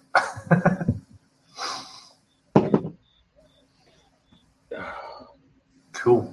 All right. I gotta get a new chair, Rich. You got I think we covered it. chair you walking with over there? You gotta you got something that's nice and comfortable. I've got these kitchen table chairs. I gotta get me something new. I'm sitting on the deck of my boat. I'm sitting on my rod locker. Oh my gosh. Oh, camera. Yeah, I just sit. I just my boat. I'm sitting in the Bass Cat. I'm sitting on a rod locker. I got my uh, little tackle box stack for my mouse here, and I got my wireless keyboard sitting on my lap. That's the set. That's the the smoke and mirrors behind the setup. Dude, you absolutely rock, man. And I took all my tackle boxes out from the rod locker that the laptop's sitting on. So if we got into bait questions, I'd be able to get the planos out without moving the laptop. Always thinking ahead, man. When you got the Baitman on, you never know what baits we're going to be talking about. So I tried to keep it pretty simple tonight, to be honest with you.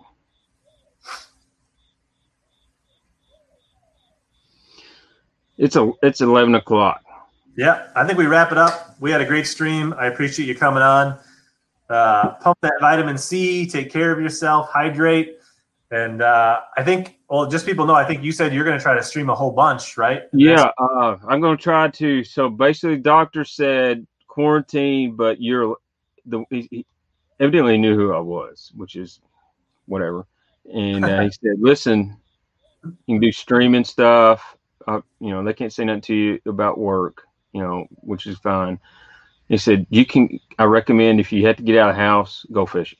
I said, "That works." So I may actually try to do some bank fishing, go explore some ponds or something like that, just to get something going on. You know what I mean? But I am going to try to stream uh, about every night. If I don't stream, I'll be uploading a video. So So check out uh, what is it? The the Baitman. Baitman TV. I'm probably going to change the name of the channel. It's still going to be Baitman. I just want that. I need to get the TV off of it.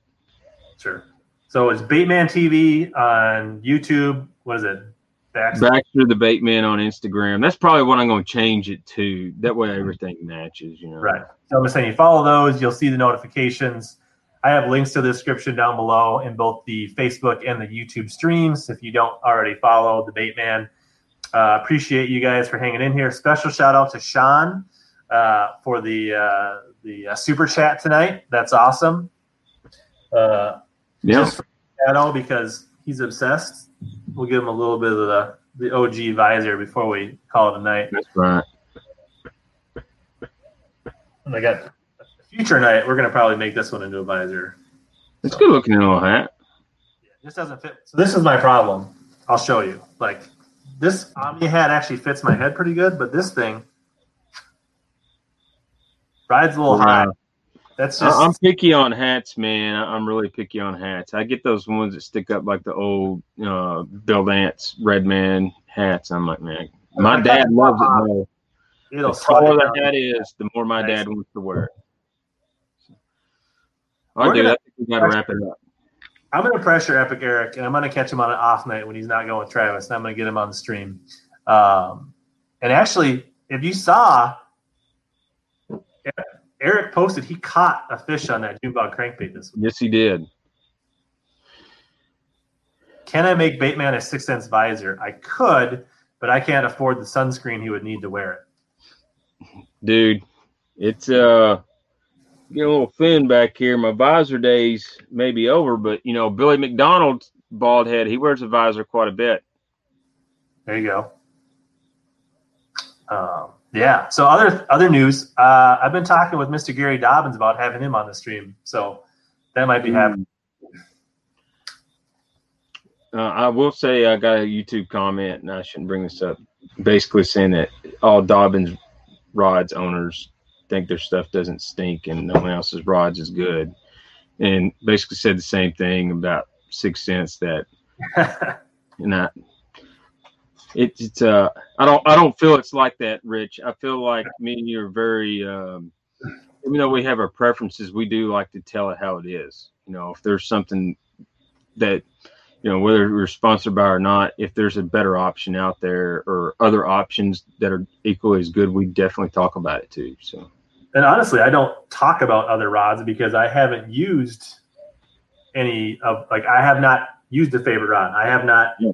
used a Daiwa and like I mean I've got lots of Daiwa reels and Shimano reels, but I haven't fished an SLX rod. I haven't fished a Kage rod. I haven't like I'll just say I don't know. I'll tell you what I do like about my rods and Mhm. why rods I use. I won't give a, an opinion on a rod I haven't used. I can And tell I you consider that a much honest and better answer than just trying to make up something to save face and make someone happy.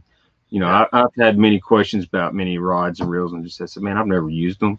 I'm sure they're good, but I can't give you an honest opinion about it." Yeah, and to me, rods are a lot like I don't know, like shoes or cars or like I mean, Ford makes a good truck, Dodge makes a good truck, Chevy makes, but there's certain things that are your personal preference that fit the Mhm. way you fish. They fit the way you, you know, like some people like faster action rods, some people like more moderate, some people like rods with tip, somebody just want all back. Like it's just you need to match it how you fish. Like if you're a guy that you know fishes a certain way with all power techniques and you're all braid 65 pound versus i mean there's just different needs for different anglers for sure some Right. people barely set the hook they just kind of reel into them and other people like slam it home right like their mechanics are different their style is different what they want from a rod is different so um so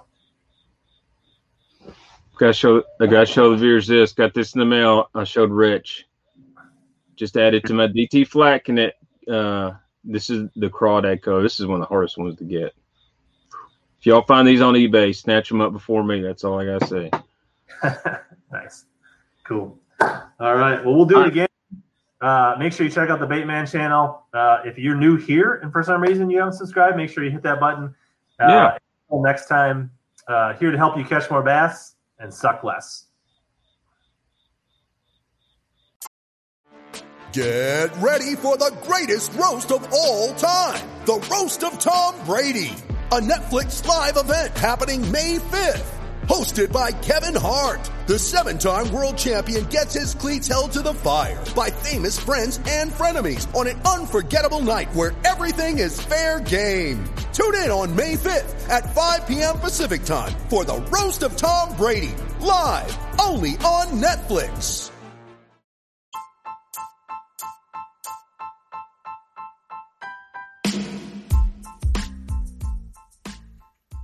As always, thanks to all of you that hung in till the end of this podcast. This has been another episode of Hellabass Bass Fishing Podcast Experience.